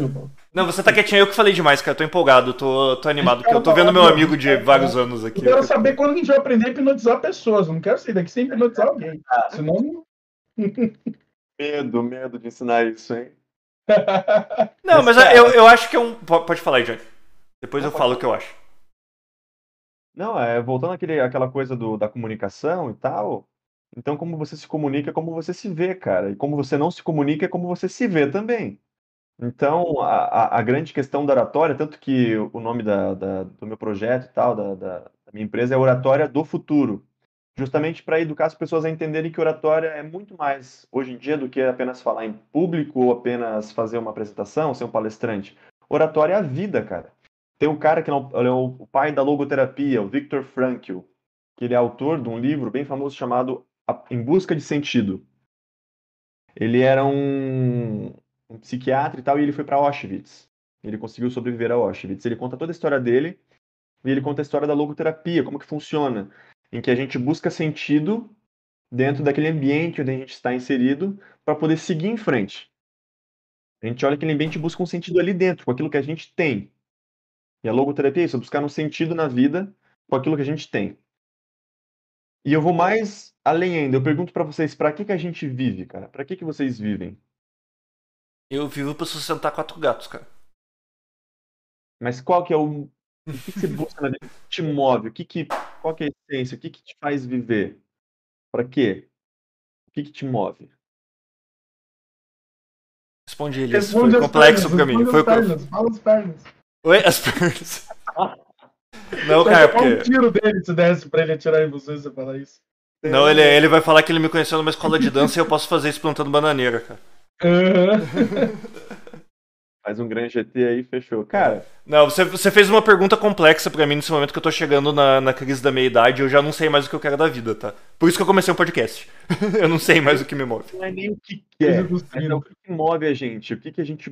Qual que é a essência que move a gente? Por, por que a gente faz o que a gente faz? É, eu acho que eu sou movido por revolta, velho. Eu sou movido na força do ódio. ódio. Se eu ódio. posso bater de frente com alguém, se eu posso gerar desconforto, eu tô lá, velho maior força do universo. É muito forte. É a força do ódio. Mas acho que é isso, é, é real, cara. É, isso é. Pode parecer. Que... pode parecer meio. Pode parecer meio. É, simplista o que eu tô falando, mas é verdade, cara. Eu acho que o que me move é. O direito de discordar. Eu odeio ter. Eu odeio ter que receber uma ideia formatada e ter que aceitar ela. Eu, te, eu tenho que ter o direito de discordar, sabe? Eu tenho que ter o direito de. Um, cara, a resposta está certa. Vamos ver o que o nosso amigo Elias fala. É que eu tava uma vez discutindo com. conversando com um advogado. E ele tava num caso em que ele podia encerrar o assunto lá na, na, na justiça. Mas ele retrucou na justiça porque ele falou: pelo amor ao debate, eu tenho que continuar. e voltou para lá, cara. Eu lembro até hoje, isso faz anos. Pelo amor ao debate. É isso aí, pô. Essa que é o negócio. Tá fazendo esse adendo aí. Por que eu falei que a tua resposta está certa, Fabão? Porque, cara, é reconhecimento, é o que a gente busca, é o que nos move na vida. É reconhecimento, é, é a base de tudo, cara. Se você quer discordar de alguma coisa, você quer ser reconhecido por aquilo que você está discordando. Você quer que teu ponto de vista seja reconhecido. Quando você ama alguém, você está reconhecendo aquela pessoa e ela está te reconhecendo também. Quando você agradece, você está reconhecendo. Quando você está alcançando uma coisa, você quer ser reconhecido. Então, tudo é base de reconhecimento, cara. E a comunicação é isso, entendeu? Tem, tem que ser isso, tem que ser reconhecimento, cara. Então, aquilo que o Elias falou antes, dessa coisa de que devia ser primordial, devia aprender desde cedo, de conseguir ter essa visão sistêmica das suas atitudes, de como você fala, como é que o outro vai se comportar e tal. Isso é muito importante para a oratória, para se comunicar. É reconhecimento, então é reconhecer o outro. A, a, grande base da oratória não é sobre o que eu quero falar ou o que eu tenho que falar. É sobre o que você precisa ouvir, cara. Porque eu não estou falando para mim, estou falando para você. Então, é, é, é uma coisa meio que você tem que se colocar de fora. Tá, eu tenho que falar alguma coisa, mas não é sobre o que eu tenho que falar, é sobre o que a pessoa tem que ouvir. É, é a mesma base que usam hoje no marketing, em tudo, cara é curar a dor do, do, do teu consumidor. É, é, entendeu? É, é a mesma coisa, cara. Quando eu vou dar uma palestra, não é sobre o que eu quero falar. Na... Em psicologia, a gente chamava de suspensão do eu. É, exatamente. É eu falar para você, tipo, é eu me comunicar com você sabendo. Não, não quero usar a mesma frase que você usou, que é sabendo que você precisa ouvir, mas assim. É eu falar isso suspendendo o meu ego. Isso é muito difícil, né? Eu tenho que chegar e falar assim: Johnny, você precisa ouvir que você é um babaca. Na hora que eu falar isso, eu vou ficar pensando, porra, mas eu gosto do Johnny, não quero que ele ache que eu sou um babaca por falar que ele é um babaca. Mas isso é o que você precisa ouvir? É. Não que eu te ache um babaca, tá? Eu te adoro. Mas aí entra, a gente abre um parênteses para fazer uma pergunta. Vou fazer uma pergunta complexa aqui, tá? Não sei se a gente vai chegar numa resposta, mas é. Quanto a gente ferra a comunicação com educação? Educação, eu não estou falando no sentido de educação escola, ensinar. Educação, eu não consegui achar uma palavra melhor, eu queria usar uma outra palavra para isso. Mas educação no sentido de ser educado. Tá? De ser. É, socialmente educado. Você falou aqui de agradecer e tal. A gente é criado, e principalmente nós latinos, nós somos criados para sempre agradar. Sempre agrade. Sempre agrade, nunca traga desconforto. Sempre agrade, sempre que seja um bom anfitrião. Tá? E uma coisa que me marcou foi quando eu, eu tive um amigo japonês, japonês japonês mesmo, e ele me falou assim, cara, meu pai, ele é uma pessoa que se você ficar, se chegar uma hora que ele acha que é hora de você ir embora e você não for, ele sobe, coloca o pijama e volta pra sala. Pra te dar o recado, tipo, você está incomodando na minha casa. E como latino, a hora que eu ouvi aquilo, eu falei, tipo, porra, que cara mal educado. né? Mas depois, assim, amadurecendo a minha, a minha capacidade de comunicação, eu vi, não, ele tá certo, a casa é dele. Eu estou incomodando. Eu estou passando dos limites da, daquele ambiente. Só que a gente não faz isso, cara. A gente é, é criado assim, velho. Se chegar uma visita na tua casa, você não come pra visita comer. Você dorme no chão para a visita dormir na cama, né? E a gente é criado para ser sempre educado. Nunca traga desconforto. Nunca traga desconforto. Sempre entregue, sempre entregue. O quanto isso ferra a comunicação? Porque o que a gente está falando aqui é, é uma estrutura mental que a gente tem de não conseguir passar um recado porque eu estou sempre pensando em quão desagradável eu vou estar tá sendo para passar aquele recado. Né? O quão, e vou usar a expressão que você mesmo usou, o quão pouco reconhecido eu vou ser por passar aquele recado. É, e aí vem a minha pergunta: o quanto a gente ferra com comunicação? Eu ia falar assim, com a nossa educação ocidental, europeia ocidental ali, latina, né? Não só latino de América Latina, mas. Cara, italiano é assim. É. É espanhol, é assim, mas é, é, que pensando bem quando eu formular minha frase, cara, oriental também é bastante assim, né? Se você pegar chinês, japonês, eles são muito ligados à, à educação na hora de você se comunicar. E a minha pergunta é essa, cara. O quanto a gente ferra a comunicação com essas travas né, edu, eu não quero usar educativas, mas essas travas de comportamento social que a gente coloca ali. Ou não, cara, isso ajuda, na verdade. Você precisa desse protocolo. Protocolo é a palavra que eu quero. Você precisa desse protocolo social para você ter uma boa comunicação. Ou não, eles realmente são travas e atrapalham. Não sei se eu consegui explicar o que eu quero perguntar. Vamos ver se eu entendi. Porque, assim, pela, tua, pelo, pela, pela lógica do que você disse, então quer dizer que para eu ser um bom comunica comunicador, eu tenho que sempre servir e agradar. Se eu me imponho, ou me oponho, eu não estou sendo um bom comunicador, é isso? Não foi isso que eu quis dizer. O que eu quis dizer assim, concordo com você, para eu. Não, aliás, concordo com você, com, não concordo com o que você acabou de falar. Eu acho, eu acho que para eu ser um bom comunicador, eu tenho que me impor. Eu tenho que passar tá. aquela mensagem que eu preciso. Só que nós somos criados numa sociedade que diz o contrário disso. Nós somos criados dizendo, cara, por favor, com licença, obrigado. Nós somos obrigados, nós somos criados para sempre agradar. Enquanto não, um bom comunicador tem que passar a mensagem doa quem doer. É, é ah. essa dicotomia que eu tô tentando trazer, sabe? Entendi. Cara, aí tem uma coisa que, que o, comunica... o bom comunicador ele tem que ter aquilo, cara. Que é. Que é carisma, cara. A palavra é carisma. O pessoal acha que carisma é sinônimo o pessoal acha que é sinônimo de simpatia, não tem nada a ver uma coisa com a outra, cara. Carisma, ele, ele, ele determina o quão líder você é quando você está comunicando alguma coisa. Eu posso simplesmente falar com você, Fábio, agora em tom de esporro, mas fazer com que você aceite o que eu estou falando e ache incrível o que eu estou falando. Então, você falar, cara, não, vai lá e faz aquilo, meu. Olha o que, que você está fazendo. Para para olhar para tua vida agora e veja. Eu posso falar dessa forma. Eu não preciso estar sempre tipo, ai, olha que Fábio, meu querido, nossa, olha a vida, o céu azul. Não. Então, o bom comunicador ele tem que ter esse carisma. Ele tem que acreditar muito naquilo que ele está falando e naquilo que ele é, naquilo que ele acredita. Porque quando ele acredita muito e ele não tem só o carisma, mas também tem outras estruturas de comunicação, ele consegue simplesmente bater de frente com alguma coisa que precisa ser batida de frente. Nisso é que, nossa, a maioria dos psicólogos tem que tratar em terapia do, do, dos pacientes. É o paciente que não consegue se impor, que não consegue falar as coisas, que não consegue colocar limite naquilo. Eu já passei muito por isso na minha vida, como várias pessoas passam. Então, sim, a nossa cultura ocidental, principalmente cristã, nada contra a religião nem nada, é que prega sempre o servir. Se você não serve, você é culpado. Se você não serve, você talvez. É uma pergunta, então, em cima disso.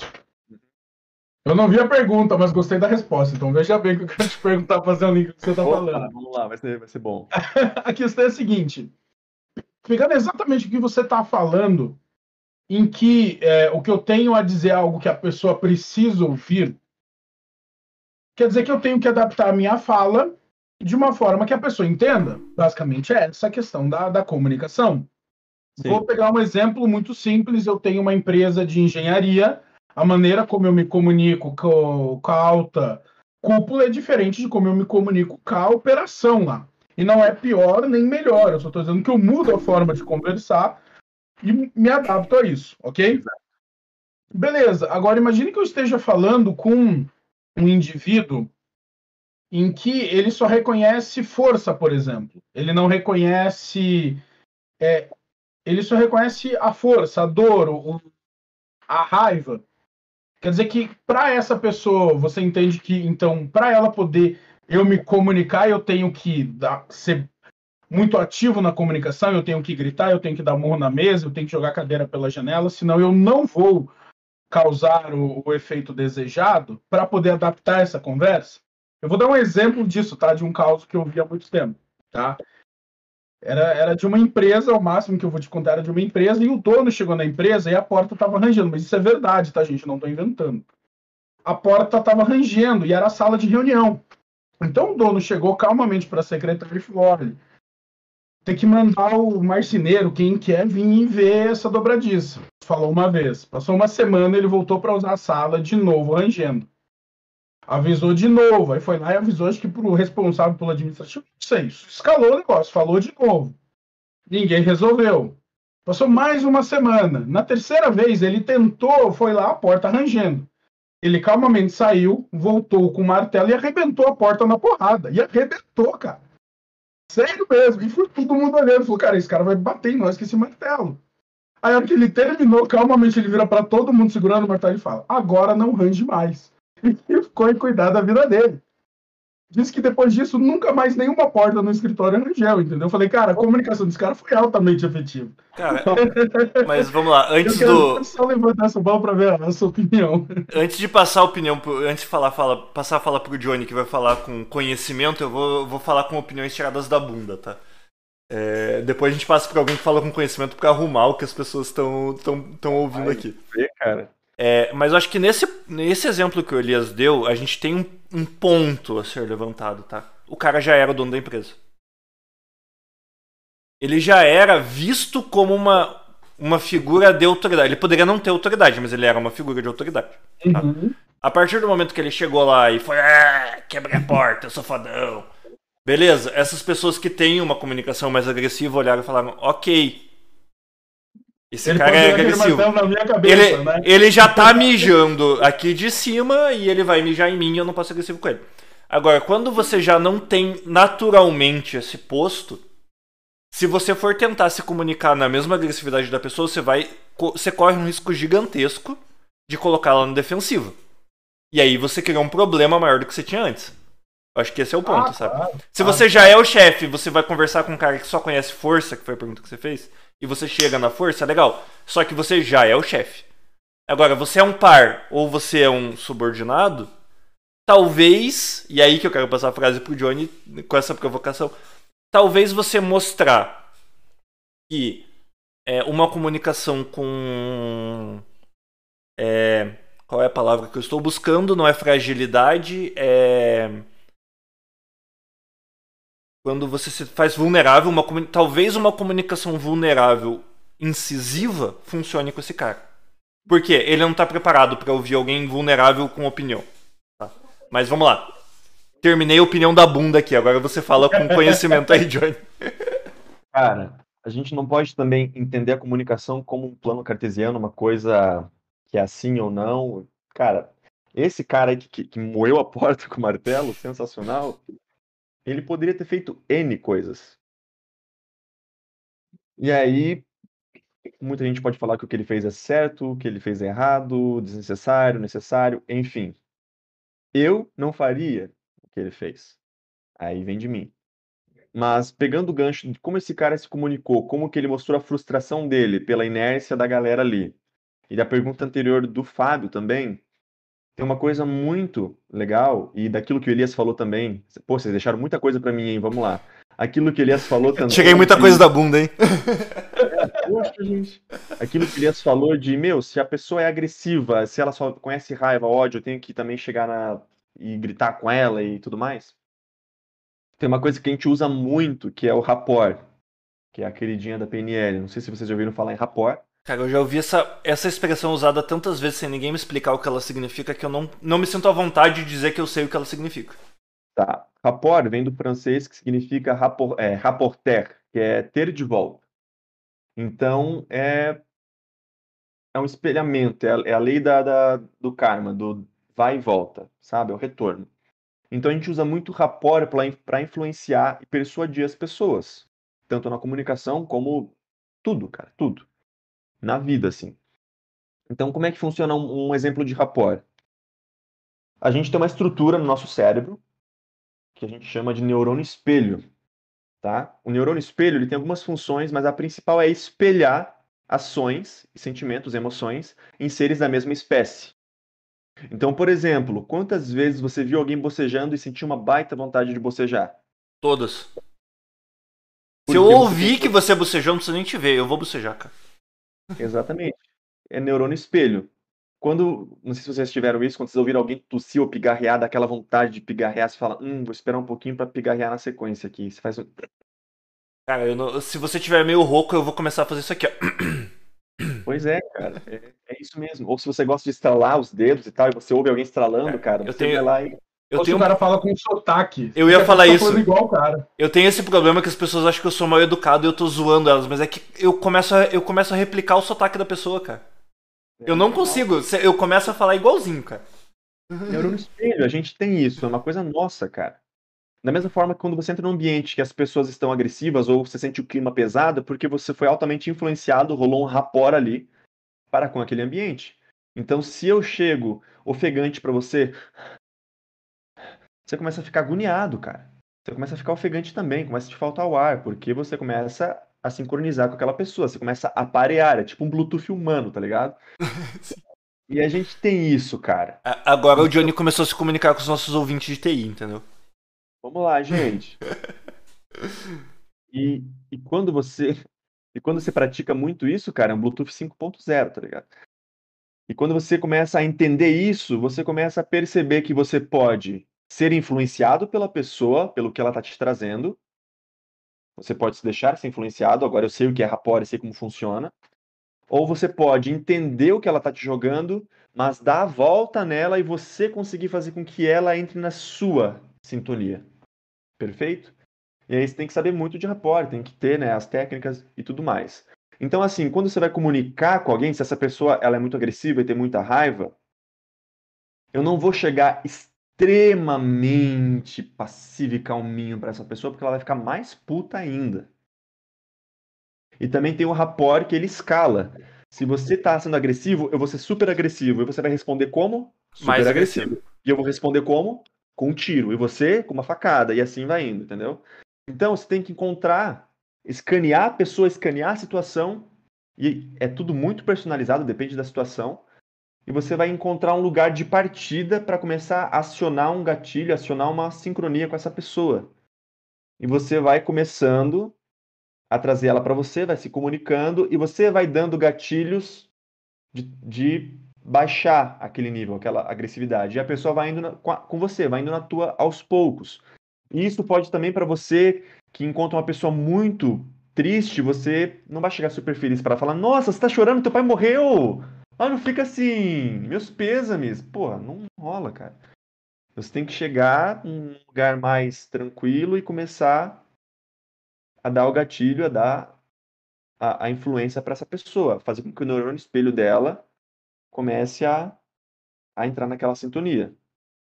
Óbvio que não é tão simples, mas é o que funciona.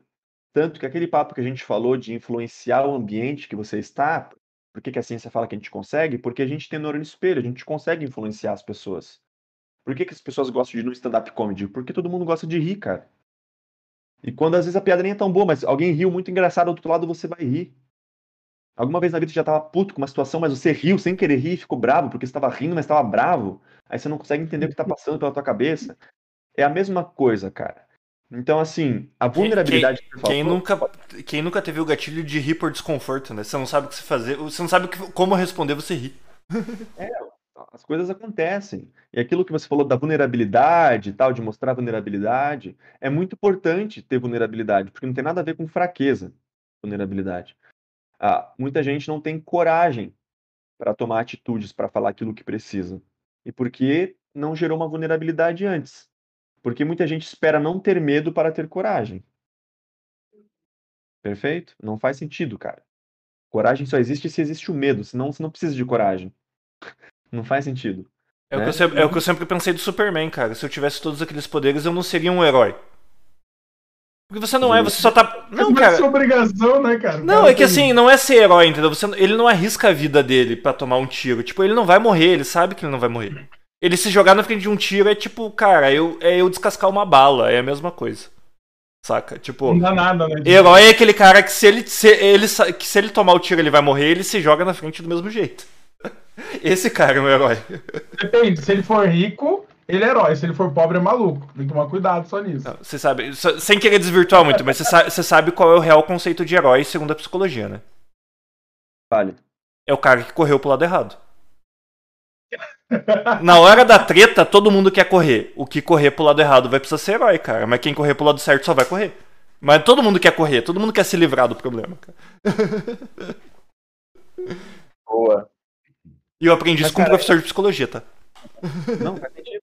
Faz sentido. É a jornada do herói, cara. Tem que passar pelos vales, pela caverna, pela escuridão, pela redenção, ressurreição, essas coisas.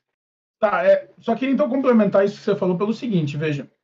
Cara, muito legal essas técnicas, mas, cara, ninguém aprende isso hoje em dia.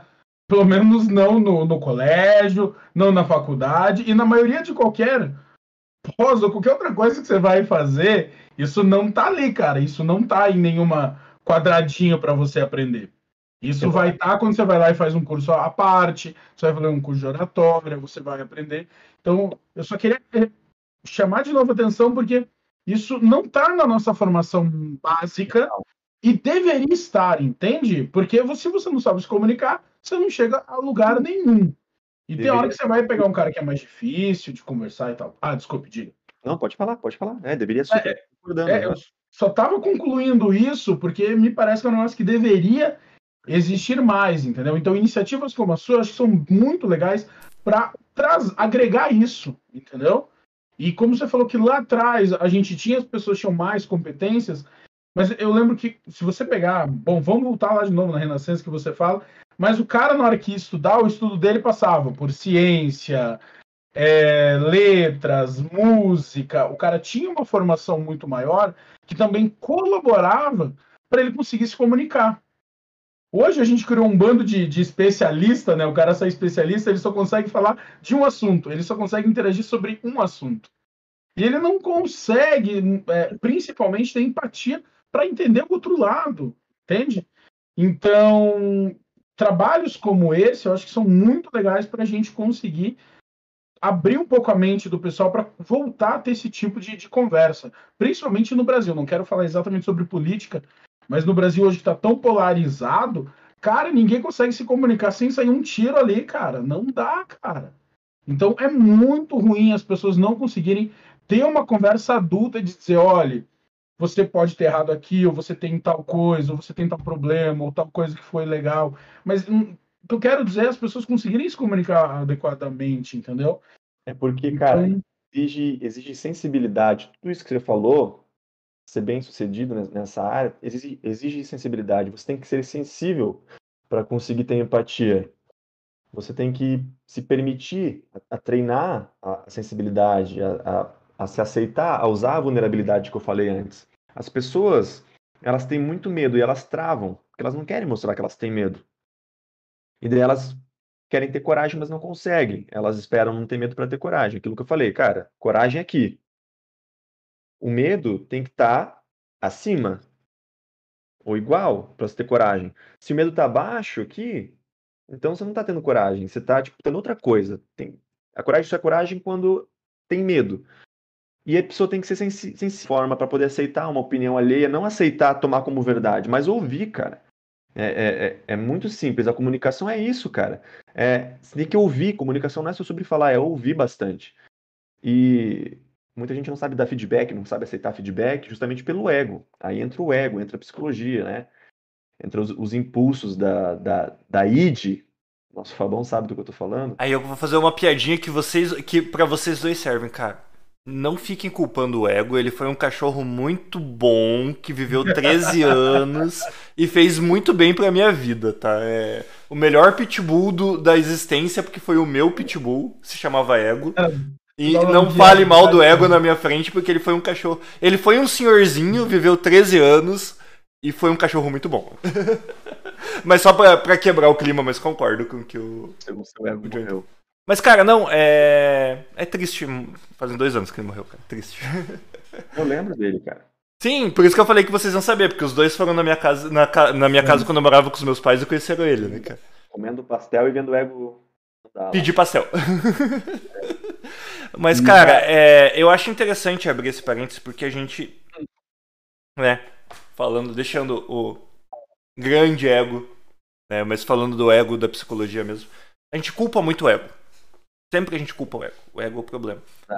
Mas, cara, o ego não é o problema. O ego é necessário, cara. O ego, e eu não lembro se eu já falei isso gravando aqui, ou se não, é, mas eu lembro que eu tive essa conversa recentemente com alguém. Que é assim, estruturas, né? E de ego e superego. Superego, sempre racional. Sempre racional. A escolha, a melhor escolha, a escolha racional, a escolha ponderada, sem emoção. Id, sempre a escolha emocional. A escolha do gatilho. O ego, e por isso que o coitado leva tanta culpa, ele é o cara que transita. Às vezes ele vai ser mais racional, às vezes ele vai ser mais emocional. E cara, o ego não é o problema. O problema é quando o seu ego é muito id e ele não pondera o racional. Ou quando ele é muito super ego e ele não pondera o id. O problema. E aí a gente entra num ponto, né? Vou aproveitar que o Johnny já falou disso do. É, das, das expressões que estão em voga hoje em dia e a gente não sabe exatamente para que, que elas servem, né? Que é o equilíbrio. Um ego equilibrado, ele não é o problema. O problema é quando o meu ego ele pende demais pro id, que é aquele ego eu, eu, eu, eu, eu, minha emoção, meu emotivo, e ele não sai daqui. Ou quando é aquele ego que pende demais pro superego e é muito tipo. Cara, a decisão racional é essa. Suas emoções não me importam. Isso aqui é uma decisão racional, beleza? Esse é o problema do ego, né? Ele leva a culpa. Mas o ego em si, ele é necessário. É, porque o ego, ele é super necessário, porque o ego significa eu. Você tem que ser você, cara. Se você não tiver ego, você não é você. Acaba aí a história da tua vida, né? Mas justamente o ego, ele é o, ele transmite os impulsos da id. E tá o superego ali tentando equilibrar a, a, parada toda, falando, gente, peraí, opa, ô, mantém aqui. Tanto que quando a gente a gente fala né, na psicologia, quando a pessoa enche a cara, que ela começa a fazer coisas que ela nunca fazia, a pessoa se solta, a gente chama de dissolução do superego, né? O superego que é o cara que coloca ordem, fica fora de controle e fala, ei, agora vai aqui, faz o que sempre quis fazer, vai, os impulsos não tem controle, não vou cuidar de nada. Então, assim, o ego, ele é importante, só que você tem que saber administrar esse ego, você tem que saber lidar com esse ego. Os orientais fazem isso com muito mais facilidade, porque na cultura deles, desde de, de, de pequeno, assim, principalmente o pessoal da Índia, China, eles, eles são levados para pensar no ego, para conseguir lidar com o ego, para conseguir ter mais essa visão de mundo, do outro, a empatia e tudo mais. Então a comunicação é muito legal, porque assim, para você comunicar, para você ficar lá na frente falando com as pessoas, você tem que ter um bom ego. Tem que ter um bom ego para poder estar ali na frente conversando. Mas tem que ser um bom ego que ele tem que ter esse, esse equilíbrio, esse controle de que se alguém fala, você tem que falar para a pessoa, é sobre a pessoa, é sobre aquele movimento, é sobre as coisas. Então você tem que estar tá bem confortável com quem você é e com quem o outro é. Quando você está muito desconfortável com quem o outro é para você, na verdade é um reflexo teu. É aquela coisa que Freud falava, quanto mais Paulo fala de João, mais eu sei sobre Paulo. É, é, é meio que por aí. Então, se algo muito te incomoda no outro, olha para você primeiro, depois você olha para o outro. E isso é uma, uma lição de comunicação também né? Então, se você está muito incomodado com, com o outro, com a comunicação do outro, como o outro está lidando, como é que você lida então? Como é que é? Por que, que te incomoda? Da... Qual que é o, o impulso? Qual que é a, a coisa que não está ornando ali? Porque da mesma forma que eu falei que tem o rapport, tem o anti-rapport. Da mesma forma que você deve ter conhecido alguém na tua vida e você nunca tinha visto aquela pessoa, passou um tempinho com ela e de repente você pensou, nossa, nosso santo bateu, cara. É porque ali rolou um rapport natural. Rolou uma sintonia natural. E tem gente que você conhece, depois que você não tá mais com a pessoa do lado, você fala, nossa, sujeito estranho, cara, não curti muito não, porque teve um anti-rapport. Então, exige que tenha um ego equilibrado, sensibilidade, que você consiga enxergar o outro, tenha empatia e tudo mais. Então, a comunicação ela é muito mais complexa. Ela poderia ser muito mais simples se ela fosse ensinada desde de sempre, como o Elias falou, poxa, não tem isso, cara, a gente não aprende isso, não tem no colégio, não tem. Você aprende Bhaskara, cara, que até hoje eu não usei Bhaskara, velho. Entendeu? Ainda bem que o Emerson não tá aqui, porque a última vez que eu falei isso a gente gerou uma treta, porque ele é matemático, né? É, mas eu concordo com você, cara. Eu nunca usei Bhaskara, mas eu, eu... Inteligência emocional foi um problema na minha vida. Tem outras fórmulas que você usa, não se usa mais Bhaskara, esqueça. Não precisa mais aprender essa fórmula do indiano maluco de mil anos atrás. Esqueça isso daí, pode tacar fogo nos livros. Vou abandonar já. Sim. Mas, cara, vamos lá, a gente tá. É, já é 9 e 5, a gente vai ter que puxar aqui para fechar, mas tem um ponto que eu queria dar uma provocada no Johnny ainda antes de puxar para fechar, que é assim. É, voltando àquela pergunta que eu fiz da educação, tá? Uhum. De quanto ser educado, de que a gente é criado para não se comunicar bem. E na questão de hoje, se eu for levantar aqui tudo que eu entendi de um bom comunicador e eu levar para minha mãe que tem 64 anos, tá? ou para, sei lá, uma pessoa que é mais é, apegada a essas questões ah, tem que ser sempre educado, sempre. E eu falo assim, ó, um bom comunicador é isso aqui. É o cara que passa a mensagem, é o cara que entende. Vou pegar o que você falou, tá? É o cara que entende o momento da outra pessoa, entende por onde entrar na conversa. Às vezes vou entrar mais agressivo, às vezes menos. É, pela nossa cultura, tá? O, cultura latina e eu vou pesar porque eu sempre peso para esse povo aí, pros polacos, né? A cultura da minha mãe que é polaca, do meu sogro que é polaco, que são muito educados, eles vão olhar e vão dizer assim: você está sendo manipulador. Se você se eu pegar tudo que eu entendi de um bom comunicador da nossa conversa de hoje, as pessoas que são mais ligadas à educação, elas vão dizer assim: não, você está sendo manipulador. Você está entendendo como passar a mensagem que você quer para manipular outra pessoa. É, e a, a, provocação que eu quero fazer é assim: como eu me torno um bom comunicador sem me tornar um manipulador? Ou, tipo, tá tudo bem. Por quê? Porque você. Na. No fim das contas, você está querendo manipular a situação para você passar a sua mensagem. Não é errado você ser um manipulador. O errado é você ver essa manipulação da comunicação como ruim. Não sei se eu consegui expressar a minha pergunta, mas o ponto que eu quero Sim. levar é isso assim. Como que eu sou um bom comunicador sem que as pessoas me vejam como um manipulador? Perfeito. Eu trocaria esse termo, cara. Eu acredito que não é manipulação, é persuasão o nome. Porque a manipulação entra num lugar em que você está no controle total da situação. Você está manipulando aquilo, você está brincando com quebra-cabeça, com um jogo de tabuleiro ali. Você está manipulando aquilo. Você que está fazendo a fórmula das coisas. Então, um bom comunicador não é controlador. Porque quem manipula, controla. Ele não é controlador. Um bom comunicador, ele tem persuasão. Então, assim, é sobre o que você tem que ouvir. Então, eu vou falar para você. Isso não é manipular. Isso é conseguir ter uma comunicação mais assertiva, mais pontual. Não é sobre mim, é sobre você. Se eu quero que você tome alguma atitude em prol daquilo que eu quero, mesmo assim é persuasão, porque é você que vai tomar atitude. Eu não vou tomar atitude por você. Perfeito? Então, se achar, ah, você está sendo manipulador, aí é uma visão que eu, eu não tenho controle sobre ela. O que já justifica que eu não sou manipulador, entendeu? Eu vou falar, beleza, tudo bem, não tem é, é, acho que essa. Não, você acabou de responder a pergunta que eu ia fazer aqui, assim, mas eu, eu não tenho controle sobre essa visão, mas eu tenho controle sobre como eu me sinto de ser visto assim, né? Eu posso olhar e falar, não, tudo bem. É, tudo bem, tá tudo certo. Agora, se falasse, não, mas veja bem, e, e começasse a ficar, tipo, não, cara, calma. Cara, legal. Só que é, eu falei que ia ser a última provocação, mas é que a sua, a sua resposta fez eu ter mais uma pergunta, tá, Johnny? Vamos ver se, se eu consigo aqui. É, cara, legal. E assim, e aí uma, uma pergunta bem pessoal que eu vou te fazer. Legal, cara, você tá falando de um monte de técnica para fazer isso. Dá para estudar, dá pra, pra pensar. E quando isso você não sabe como é que você faz isso? Aí vem um ponto meu, assim, sabe? Por que, que eu tô te perguntando isso? Tipo, cara, eu. Principalmente é, no, no, no quesito profissional, assim, cara, as pessoas me consideram um cara assertivo. Eu não sei de onde vem isso.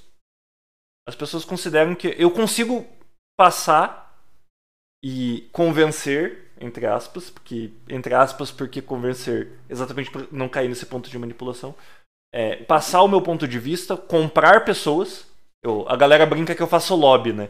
Eu vou conversando, de repente eu tenho um, eu tenho uma pessoa, eu, eu consigo ganhar uma pessoa pro meu lado, mais uma, mais duas, mais três, de repente eu, eu consigo trazer as pessoas. Eu nunca estudei isso, nunca pensei nisso, sobre isso. Estou falando com uma pessoa que ensina pessoas a fazer isso, mas isso é. Existe uma possibilidade disso ser natural também, você nunca ter estudado, você nunca ter uma técnica e você conseguir fazer isso? Ou não, eu só dei sorte na vida até hoje? Não, cara, é super possível. Cada um tem uma gama de inteligências e, e facilidades ou dificuldades. Você é uma pessoa que tem mais facilidade em ser expansivo, em ser influenciador, em conseguir gerar movimento nas pessoas. É super possível. Tem gente que tem muito mais facilidade, cara. E tem gente que não tem essa, essa inteligência, não tem essa, essa habilidade. Realmente não tem. A boa notícia é que você pode trabalhar e pode criar essa, essa habilidade e ser um grande expert na área e conseguir influenciar quem você quiser. Isso que é bom, não é uma coisa que ou você nasce com ou você se ferrou pra caramba. Mas é super possível, cara. É, e você sempre foi essa pessoa, porque eu te conheço há 10 anos, quase né, uns oito anos, sei lá. E você sempre foi essa pessoa. Do, teu jeito. Porque você é assim, cara. Você cresceu assim. Óbvio que a vida muitas vezes molda como a gente age, mas isso vem também de berço, vem da, da, de como você já é, como você já enxerga as coisas. E a psicologia positiva também fala bastante disso. Ah, se você é pessimista, você tem um tipo de vida, você tem um tipo de, de ver a vida. Se você é otimista, você tem outro tipo de ver a vida. É, você carrega uma carga genética dos teus pais em relação a comportamento, a, a como você vê as coisas, como você sente as coisas. Então, tem várias variantes, várias variáveis aí na, no jogo. Legal, cara. E agora a gente chegou no ponto que eu queria chegar para fechar. Você, você, mordeu a isca? Não, não foi isso. Não, foi, não joguei só pra você morder a isca, mas. É, cara. Oi? Você me manipulou. Me, te manipulei. Não, eu te persuadi. aprendi, viu? Que é o ponto assim, a gente conversou com o Diego aqui, que era músico, né? Professor de música e tudo mais, e ele falou sobre isso. É... Cara, você pode ter um dom natural, mas você ainda precisa lapidar, porque ele vai. Ele tem um limite. Né? E aí vem o ponto que eu queria puxar assim, vamos lá, vamos, né? Nem tudo aqui é só para ajudar o Whiskyholics, a gente também tenta ajudar o convidado. É, mesmo assim, cara, mesmo pessoas. E eu reconheço isso, tá? Porque por mais que eu tenha, e aí eu falo com propriedade, por mais que eu tenha essa facilidade, chega um momento que eu me embanando. Uhum. Chega um momento, cara, a, o natural ele não te leva muito longe. Quer dizer, ele te leva longe. Mas quanto mais longe você vai, mais você sente falta de uma técnica, de um conhecimento, de um estudo. E o ponto que eu queria levantar é esse, cara. Você falou que você tem um curso, que você, tá, você tem uma empresa sobre comunicação, sobre. Né? Fala dela aí, cara. Vamos tentar. O dia que o Skiholics for gigante, tiver 10 milhões de seguidores, né, e você quiser se comunicar, aprenda com o Johnny Leal. Fala aí da sua empresa, cara. Cara, então, agora a gente está num processo, tem um sócio, a gente está criando um conteúdo para lançar online mesmo, sabe? Eu tenho feito turmas com, pelo Zoom motivos de pandemia. E, e agora eu estou fazendo um, um, compilado de tudo e criando uma metodologia completa para que as pessoas possam ter acesso a isso e conseguir realmente praticar e conseguir realmente ter uma sustentabilidade, que é aquilo que eu te falei no começo, cara. A, a, a, grande questão é você não achar que só porque você praticou um pouco e conseguiu fazer uma apresentação, pronto, acabou. Ah, você conseguiu conversar com alguém, pronto, acabou, não preciso mais ver aquilo. Não faz sentido nenhum, cara. Você perde aquilo tem uma coisa no nosso cérebro que a gente chama que é neuroplasticidade, cara. Neuroplasticidade, assim, ela tem muito a ver com hábitos, com comportamento, com atitudes e tudo mais. Neuroplasticidade é a capacidade que o teu cérebro tem de se transformar fisicamente, cara, de acordo com os teus hábitos e comportamentos. Então, por exemplo, se você, Fábio, é acostumado a acordar todo dia, meio-dia, já faz mais de ano, e de repente você fala, não, a partir de amanhã eu vou acordar às 6 horas da manhã. Cara, as chances são imensas que você vai acordar muito estranho e a chance de você voltar a dormir é muito grande. Ou de você conseguir ficar ali dois, três dias fazendo isso e depois você volta para o teu costume. Por quê? O teu caminho cerebral, tuas sinapses, a forma como o teu cérebro funciona, é para você acordar meio-dia, porque ele está acostumado com aquilo, cara. O nosso cérebro, ele gasta muita energia diariamente. Beleza? Ele gasta muita energia. Faz só 90 mil anos que nós somos seres racionais, que nós somos homos Homo sapiens sapiens, homo, homem que sabe que sabe. Faz só 90 mil anos. E o nosso cérebro ele tem um mecanismo que é gastar pouca energia de sobrevivência. Então ele pega aquilo que é um padrão e fica exercendo aquele padrão. Ele não quer aprender coisa nova, porque aprender coisa nova gasta energia. Por isso que a gente, quando a gente quer mudar de hábito, é tão sacal, é tão pesado. Porque o nosso cérebro não, não aguenta.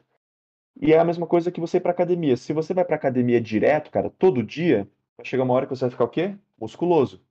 Nosso cérebro é igual. Se você pratica uma coisa e vai praticando, praticando, praticando, praticando, você vai criar essa neuroplasticidade, essa musculatura cerebral. E daí aquele novo hábito, aquele novo comportamento vai ficar muito mais fácil e fortalecido do que o antigo.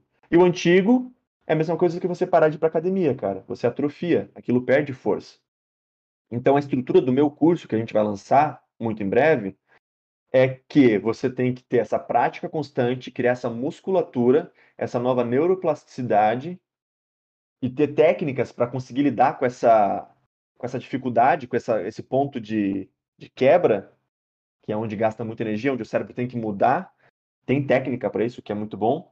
E você conseguir lidar com essa transformação, porque depois é bem mais fácil praticar do que não praticar aquilo. E mesmo assim, Se você chegou num lugar legal em comunicação e você parou de praticar, cara, isso só vai usar na próxima apresentação, chances grandes de você não ser tão eficaz e eficiente como você foi quando estava praticando aquilo. Então tem várias técnicas e formas de levar isso para a vida de uma forma que não seja chata. Beleza? De uma forma que seja mais tranquila. Então, a gente vai lançar esse curso muito em breve. E, e só para deixar mais uma, uma, uma, uma informação legal para vocês, vocês já ouviram falar nessa coisa de que dá para mudar de hábito em 21 dias? Sim. É mentira. Vocês podem pesquisar qualquer estudo que não existe esse estudo. É uma grande mentira, cara. Não existe isso, velho. Impossível, não tem estudo. Isso surgiu por causa de um livro lá de 1960 e poucos, de um cara que era cirurgião plástico e ele gostava de psicologia, e daí ele teve experiências com a cirurgia plástica e começou a falar que a pessoa demorava em cerca de três semanas para mudar a sua visão mental, imagem mental sobre você mesma, sobre ela mesma, ou quando ela pedia, perdia algum membro, demorava umas três semanas para poder se acostumar. Enfim, umas paradas assim que foi se transformando e virou 21 dias para mudar de hábito. Então, basicamente, é no curso a gente fala de tudo isso, explica como as coisas funcionam, para a pessoa poder fazer aquilo sabendo como funciona. Esse é o grande diferencial do curso, esse é o grande diferencial do método. É falar para a pessoa que você vai fazer isso porque é assim, assim, assim, assado. Não é só faça isso, que é a pior coisa, ainda mais para nossa, nossa geração, cara. Quer provocar um millennial, o cara fala, faça isso. E apenas isso, só faça. Mas por que não? Só faça, funciona. Você tira o direito de questionar. é. Quando você explica o porquê, a pessoa entende, ela consegue ter mais autonomia até e, e caldo interno para fazer aquilo de fato. Não, vou fazer porque funciona, porque é assim, assim, assim, assim e tal. E começa a ter mais autoconhecimento, que é o grande objetivo. Então, a oratória do futuro se chama do futuro porque é uma forma diferente de, de ver. É, é uma coisa que é sempre olhando para frente. E o futuro é amanhã já é futuro, cara. Daqui uma hora já é futuro, daqui um minuto já é futuro. Então, é isso. Muito em breve vai estar tá aí online Legal. pra galera poder consumir. Sigam o Johnny. Sigam. Acompanhem, tá? Depois que tiver lançado, você está convidado a voltar aqui para fazer propaganda, tá, Johnny? Opa, com certeza. Mas. É, e eu acho interessante, cara, a pergunta que eu queria te fazer. Pelo nome que você deu, tá? Oratória do Futuro. Uhum. É uma pergunta bem pessoal. Sinto-se à vontade para não responder. É... Cara, é uma ideia só assim, tipo, pô, com tudo que você estudou e essa sua vontade de ajudar as pessoas, ou é uma vontade de mudar o mundo? O cara, o mundo precisa se comunicar melhor. Vamos. Cara, eu já tive a síndrome do herói. A síndrome do herói, a pessoa que quer mudar o mundo. Não tem nada contra quem quer mudar o mundo, cada um com a sua missão, mas para mim não é mais uma coisa de mudar o mundo. Eu quero poder influenciar e ajudar a maior quantidade de pessoas possível, mas sem ter essa coisa de, meu Deus, eu tenho que abraçar o mundo, senão não está sendo suficiente. Saca? Para mim não, para mim é fazer o máximo que eu posso dentro do meu limite, com saúde, com propósito, com felicidade. E, e, é isso, cara. Quando eu ajudo uma pessoa só, eu já dei aula para uma pessoa só, cara. Eu já dei aula para trocentas pessoas. Para mim é a mesma coisa, cara. Porque o importante é conseguir gerar resultado positivo. Legal. Legal. É, cara, eu tenho. Eu acabei de descobrir que eu tenho um problema para gravar podcast, tá? Quando eu tenho. Quando eu tenho horário para acabar, eu fico tão desesperado para não, não causar problema pro convidado que eu, eu entro num ritmo aceleradíssimo e às vezes eu nem deixo as pessoas falarem. É, mas é isso, Elias, tem alguma pergunta para fazer pro Johnny antes de a gente fechar? Pode fazer. Não, não. Não. Não. Eu tenho mais um monte de coisa, acho que vale um repeteco daqui a um tempo a gente voltar quando ele lançar o curso aí para Chama parte 2. Parte 2. E já faz umas promoção, vamos rolar uns, uns convites aí. Tal. Vamos fazer um. Vamos fazer um cupom de desconto aí, de inscrição é, Skiholics. A gente o programa inteiro ganha desconto. Tem que rolar umas dessas. E dá joinha aí, não pode esquecer. Aí faz um quiz no final, né? Aham. Uhum. Muito bom. Que minutagem ele falou aquilo.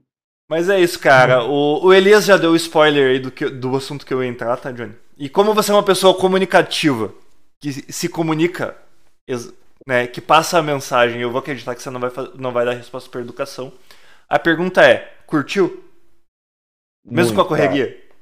Não, gostei muito, cara. Poxa, é, é muito legal poder conversar sobre isso e, e é muito legal também porque vocês são pessoas diferentes, mas têm similaridades, mas têm umas provocações interessantes. Foi bem gostoso, cara. Passou até rápido demais. Achei que ia ser mais o tempo certo da vida, mas as, as coisas boas, quando, a- quando são boas, elas passam muito rápido, né, cara? Rapidinho. Co- Como Não. bom, Mas, como bom happy hour, sempre tem aquele teu amigo que precisa ir embora cedo e você quer conversar mais, né? hoje eu sou o amigo, né? Não, mas tranquilo, cara. E a pergunta é exatamente essa, cara. É tipo, é, se curtiu porque, velho, eu não. Assim, eu que te conheço há tanto tempo não consegui falar de 80% das. Cara, eu não consegui, falar, eu não consegui fazer 80% das perguntas que eu queria te fazer, Júnior. Eu vou continuar contando a, tua a história da, da cirurgia no joelho errado, porque a gente não falou do que realmente aconteceu. E eu conto isso pra todo mundo, que eu tenho um amigo que chegou no hospital pra operar um joelho e operar um outro. E essa semana você me Ah, e, contou que não não. entramos, e não entramos no assunto da hipnose, que eu queria entrar para discutir hipnose sendo usada na empresarial. Eu quero, eu queria entrar nesse assunto, mas não deu também. Não Cara, entramos. eu faço hipnose empresarial também, cara. Hã? Número dois aí, um encontro dois, claro, pô. Então, Esse cara. eu queria discutir, cara, mas não, não, não vai rolar hoje. Mas fica anotado aí, fica anotado. Tá, tá convidadíssimo pra voltar, tá? Eu tenho. Eu tô com um projeto pro final do ano aí. Que eu já vou conversar com você na sequência, tá? Você vai. Se você tá afim de voltar, você já, já vou te encaixar no projeto aí. É, tá com. Oi? Você é ligeiro, cara. Aí, aí sim. Cara, eu quero, eu quero ganhar dinheiro com esse podcast um dia na vida, tem que ser ligeiro. na verdade, eu tô sendo lento, porque eu já tô há quatro meses gravando e não tirei um real ainda. Eu tô sendo lento nisso aqui. Ah, faz parte. Mas é isso, cara. Você tá convidado a voltar, velho. Quero muito conversar com você. Quero muito retomar contato contigo. Fazia anos que a gente não se falava. E. Oi? Já começamos hoje, já. Começamos hoje, cara. Tomando uísque. Uma cervejinha aqui. É... E, cara, e a pergunta, assim, também, além do fato de querer voltar, é: você consegue pensar, não precisa citar nomes aqui, online, mas você consegue pensar em algumas pessoas que você indicaria pra vir aqui que você falava, porra, esse cara aqui, se eu ouvir um. Eu ouviria um episódio desse cara, conversando com esses malucos aí. Exatamente pra. Ah, agora não me veio ninguém assim, mas com certeza, cara. Conhecer Exa- gente é o que mais faz. Exatamente pra gente começar a fazer o Six Degrees aí. Não sei se você conhece a teoria do Six Degrees. Kevin Bacon? Sim, cara. Ah, você está a seis pessoas de qualquer pessoa do mundo, né? Então vamos ver se. Vamos ver se eu chego. Vamos ver se eu chego no Joe Rogan através do Six Degrees. Então, convidados indiquem convidados. E é Eu isso. faço o dele depois. Ah, beleza. Ah, não sabia que você já conhecia, já, já pulei o degrau aqui. Então, é isso. Cara, mas é isso. Chama o Otto, a Ju falou aqui. Cara, o Otto, eu não quis chamar, eu ia chamar ele pra semana que vem. Eu falei, cara, eu só não vou emendar Johnny e Otto, porque vai ser duas pessoas. Não, vão ser duas pessoas da mesma época da minha vida em sequência, duas semanas seguidas. Mas o Otto vem. Oi? O Otto e o Deco, cara. Eu vou, cha- eu vou chamar o Life também, cara. É, chama, essa galera é tudo gente fina demais, tem muita história pra contar, cara. Sim. Na próxima eu conto mais história, que eu não contei história hoje, né, cara? A gente ficou meio que ali na oratória, mas na próxima a gente Não. faz mais. Admi- admito que hoje só eu falei, tá? Eu peço desculpa, Johnny, mas volte. Vai, eu- vou vou me certo, colocar no. Oi? Tá tudo certo, é. Pra mim foi normal, foi de boa. Na, na- na sua volta eu vou me colocar no mudo e vou deixar você e, o, e a outra pessoa falarem, tá? Mas. Mas tem graça, pô. Não, mas é isso. Cara, agradeço imensamente você ter conseguido tirar um tempo pra falar com a gente aqui. A gente não conseguiu falar quase nada do que eu queria, exatamente porque é muito assunto. Não é porque o tempo foi curto, não, é porque é muito assunto. Se fosse quatro horas, eu acho que eu ia ter o mesmo discurso no final. E, cara, tô muito curioso pra falar de hipnose, tô muito nostálgico pra falar das nossas épocas de teatro, de dança e, e afins. Né? Falar de faróis do Egito e, Opa! e faunos de Nárnia. Que eu fiquei três horas fazendo uma peça e usei um Colan PP, eu tenho 1,85m. Sim, da, da- de quem acha que musical é fácil, do musical que o Johnny saiu com uma lesão permanente no tornozelo e eu com uma no ombro, que foi quando a gente fez Narnia, né? Que você ficou em posição de fauno e eu, uma pessoa caiu em cima do meu ombro. É, é verdade. A gente só se matou, cara, mas tá tudo certo. Sim. Sim, e como sempre na vida não ganhamos muita não, não ganhamos muito monet- monetariamente, mas ganhamos muito de história pra contar, né? É, vale também. Hoje a gente tá mais pelo dinheiro, mas na época valeu. Houve uma época da vida que eu não era tão, tão mercenário. Hoje eu sou mercenário, me paguem. Ah, eu também. É, cara, quando você tem prestação de casa pra pagar, sua mentalidade muda. É, Tem a, boleto, tem, Tem boleto. a Copel tem sempre a mesma mentalidade aqui pra mim, cara. Não, Não muda, né? não mudam, cara. Eles são, eles são muito ortodoxos, assim, cara. Eu já tentei pagar pra eles em amizade. em- Não dá, cara. Eu falei escambo, riram de mim, não sei qual que é a graça, mas tudo bem. Mas é isso, cara. Muito obrigado por vir. Ah, tá convidadíssimo. Pode falar, não quero te cortar na, na despedida. Ah, eu que agradeço, cara. Adorei o convite, adorei conversar com vocês. Ô, Elias, não te conhecia, cara, já te considero pacas, cara. Isso é muito divertido. Valeu, valeu, obrigado. Mas o papo foi sensacional, cara. É muito bom falar com gente que domina o assunto. E até agora, cara, só veio gente de primeira categoria aqui no, no, no- no podcast, cara. O Fabão é meio ruim, mas ele tem uns amigos bons, cara. Eu vou te contar, hein, cara. Eu, eu, eu sou mantido aqui no podcast por causa, por causa dos meus contatos, cara. É isso que me mantém aqui, cara. É daí. Enfim, Beleza. Cê- gente, cê- a- aqui a gente falou sobre líderes déspotas, esse tipo de coisa, né? Se a partir das próximas semanas, depois desse comentário, o Elias não aparecer aqui como Wingman, eu só queria dizer que não fui eu que não convidei, tá? É só porque ele fez É, um comentário tá infeliz e coincidentemente ele não apareceu mais no podcast. Não quer dizer que, eu, sabe, como host eu não chamei mais ele. Chamar meus advogados nada a ver aqui com isso. também. Eu sou líder servidor, tá, gente? Eu dou direito às pessoas me darem feedback e aceito esse feedback com inteligência emocional, como tudo que a gente conversou aqui. Uhum. Mas o Elias vai sumir um pouco, tá? Ele tem compromissos aí com, com a profissão dele e ele vai sumir um pouco É. nos próximos episódios. Não tem nada a ver com o que a gente conversou Vou hoje. Tá? Geladeira. Vou pra geladeira. Mas é isso, gente. Vamos, vamos liberar o Johnny aí, que já é 9 e meia.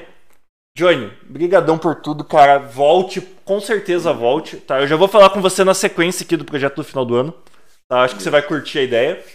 E tá muito convidado a voltar, cara. Muito obrigado mesmo, mesmo mesmo, por separar esse tempo aí, velho. Não, bora, só me chamar de novo. Com mais tempo a gente faz, faz valer aí, cara. Tem muito assunto mesmo. Então é isso, gente. Vou fechar a cortininha aqui. 3, 2, 1, se Valeu. despeçam. Valeu, gente! Até mais. Bom,